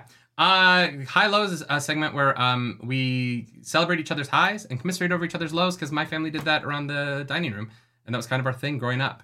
Uh, so Clarissa starts with her high, I do my low, she does her low, and I do my high because we like to compliment sandwich this biche. Yeah. Clarus, what was your high for chapters 13 through 23 of The Gathering Storm? Um, I, um, it's so weird because like, I'm gonna kind of put out like two because they're very like weirdly different. Like reacting to this chapter, the whole like Semirhage stuff had me so on edge, where I can't remember the last time I've really felt like that. Like Mm-hmm. the horror, like the genuine like waiting for it to happen. I really do want to like commend that and give that a shout out Yeah. even though it wasn't pleasant. you know what I mean? Like I think like the the the high of the book that like made me the or not the book, sorry, this section that made me like the happiest um was the moment that Egwene insults Elaida that just had me fucking cackling. I Yeah. like that whole scene was so intelligent, so well done. There's there's so many highs in this section, but like I yeah, I just had to I just had to throw out both of those. Um, Mega KWax, thank you for that super chat. so Love the mods. Love that Nerdy made it to this chapter with Cad. I love that Cad's uh, that Clarus tough this one out. You are seriously a trooper. I'm good, guys. I'm fine. This woman will never admit that she doesn't feel great. Have you ever called out of a show? Yes. Oh, you told me unless you you went on stage with fucking I called out of one. Pneumonia. I called out of one grandson show Mhm. because I had um, uh, they wouldn't let me on stage. I did show up to the theater, but they they wouldn't let me on stage because I had um all I out had- and call out. uh what was it abscesses in my tonsils. Yeah, yeah, yeah. Have no. I actually have I ever actually called out of a show? Guys, I'm a professional. I don't call out. I just want to be clear. That's a bad attitude to have. You should take care of yourself. Actually, no, you're right. I have actually never called out of a show. Yeah, I know because you've told me that. Uh, Mega K Wags, thank you so much for coming back to the nerd table. Are we unhealthy in the head? oh, I think we might not be okay. we've just been indoctrinated into the theater community. Um. Uh. My. My. it is. It is bad. Like now that I'm thinking about it, I have. I've had like every kind of illness and gone on stage with it, except. COVID. Uh. Fuck. You're right. My low of this section uh, was the Mat chapter. I just didn't really care for it. It didn't do Yeah. anything. It, it- there wasn't any plot to it. It was really. It wasn't great. yeah, my low is so weird because it's also the, like kind of the same as my high because that chapter we reacted to was so hard to listen to. Yeah. Uh, but um, at the same time, I, I think I'm also gonna piggyback onto the mat. That- Yeah. Like I, it, it, it was so forgettable. I genuinely forgot that it had happened. So, I think that's all you need to say. That that's all I need to say. I think you get the point. Yeah. My high, I want to add a tiny high, which is right after your high. Egwene, the Egwene joke, the burn is so good. But then also Egwene getting slammed against the wall and bleeding out of her arms and just standing there, just Right. staring at Elaida after it while Elaida s- rants and screams. Great. But no, my, my high is chapter 23. I think, um, I, I don't take pleasure in Cadsuane being exiled. But you like seeing a character have consequences. But I like. Con- uh, it, I I don't want people to think that I like hate Cadsuane. It's not that I hate Cadsuane. It's that Cadsuane has been presented in a way that I think deserves consequences. And when narratives don't give their characters consequences for the way they treat one another, I feel it, it ruins narratives for me because real people are very emotional and they don't like to be treated poorly. And when you treat them poorly, they respond. And seeing a character in the Wheel of Time, which has not always been the best for communication, have Rand communicate that the way that Cadsuane has treated him is not acceptable was very nice. And it I, I really loved it. And I think that it is a very well written chapter that got me very hot under the collar, admittedly, but it did it that got you hot. uh, hot under the collar. I finished that sentence. Uh, and I, I just I think that it is a very well written release of tension within the story that was very necessary. And um, I, I I really liked it. I, I think I, I liked a lot of the reading this week, but the the chapter twenty three was my favorite part. I just am so curious how people felt like four books ago when we first met Cadsuane. And I was like, yeah, Cadsuane's fucking great. Yeah, let's go, Cadsuane. Like, I just like, uh, uh, uh, man. I was admittedly confused. Yeah, like, y'all probably judging me so hard. Not that I could have known that, like, this was what was going to happen, but goddamn. Look, if Shohreh Aghdashloo gets cast as Cadsuane, Cat Swain can get me hot all she wants. I'm just Fair. gonna say it. Fair. Mommy? Mommy, Uh, Cat, like she is she is more woman than I can handle, but um I would do my best. you know what? You, your best pretty good. You do a commendable job. I don't know. I, she would chew me up and spit me out. I, I would I would not survive that encounter, but uh, Probably not, but it would be worth it. I do um yeah. I here's the thing. I think that Cadsuane on the show will not be like this character at all. I don't think quite so unless Yeah. unless the consequences come sooner, they're not dragged out. Like unless the purpose is that this character has a really hard lesson to learn.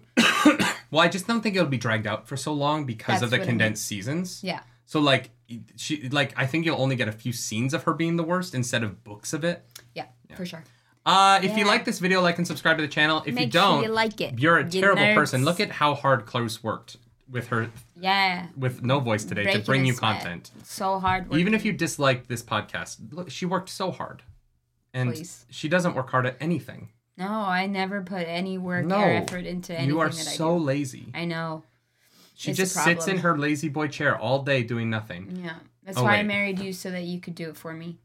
Uh, Um, yeah. Uh, if you uh, want to follow us around the internet, you can. I'm at Nerdy Nightly. I'm at Clarus Polaris. And as always, if you don't want to listen to Smut Corner, leave now. or forever hold your peace. Yeah. Amen. Um, So how uh, often do you think Aviendha masturbates thinking about Rand right now because she can't go to him? Because it's a lot. Yeah, it's not zero because she's probably so frustrated with these punishments that she's been getting. It's the only necessary She thing has- she's doing. She needs some kind of release. Like there, like there's no fucking way. You can't. do you think Avi- do you think the Aiel have like a weird, like unique form of masturbation? How, what do you mean by unique? I don't know. I just feel like with maiden hand talk, I feel like they they I, I feel like they would come up with like they have short spears. Do you think they're Just like what? Like get, what? What is a unique way of masturbating? I don't know. There are many unique ways of masturbating. I feel like generally it all leads to the same place. I don't think you have enough imagination. Um, Sure, you know I think what, the spears. I like. I think that you like you throw the spear in the ground and then you can kind of just like squat on it. They've got great legs. But they're like wooden. Yeah. So dildos were wooden for most of human history. I don't like thinking about that. I yeah no. I mean they could yeah the spears Yeah. they just like round the edges a little bit. That's that's fair. That's fair. Uh, who else is fucking? Uh, Perrin and Faile definitely fucking. Oh, that's all we didn't talk doing. about it. What? The the scene where um Faile is like, I fucked him so hard. How is he awake? How did we forget to talk? I, was forgot the, about the, that. The, the the plot of that scene is more important, but like there is a whole section of this where. How, where do we add sex into this? We know that Min and Rand are fucking like crazy because Aviendha's like upset about it, and hundred percent. Per- intentionally fucks her, her Perrin so much because she needs to sneak out to give Rolan a funeral. Yeah. that she like is like, I, there's no way he's awake. I I wore the fuck out of him. Yeah. Yeah. No, they are they're fucking getting nasty. How did we not discuss that in the Those podcast? Saldaean oh farm Oh my girls. god, it's so funny. I I don't know what the Saldaean's trick is, but Guys. goddamn. Guys, book clubbers, I got a question for you. When we started this podcast, people told us not to get spicy. They were like, this is not a sexual series. What the fuck were those people talking about? What Wheel of Time series did those people read? Because in this section, We bought the wrong book. Aviendha is like, I need to turn my bond off because I don't want to feel them fucking if I can't be in the fucking. And Faile literally is like, I fucked that man so good, he should be dead for a week. yeah. What people at the beginning of this were like, this series is PG? Yeah, yeah. I don't know, they were they so were upset wrong. about Smut Corner. And now it's like hard to.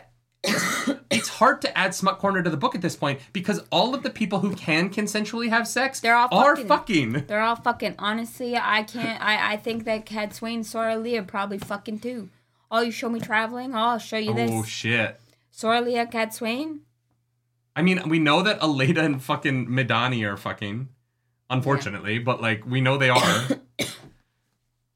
That's true. I mean, all of the novices want to please Egwene, so I wouldn't be surprised if someone offered to be pillow friends with her. No, I think they'd be too scared. Oh my god, that's yeah. Matrix says it's not as overt as George R. R. Martin. I don't know how much more overt you can get than Faile being like, "I wore that man out." I think it's because it's the difference between this and like actual sm-.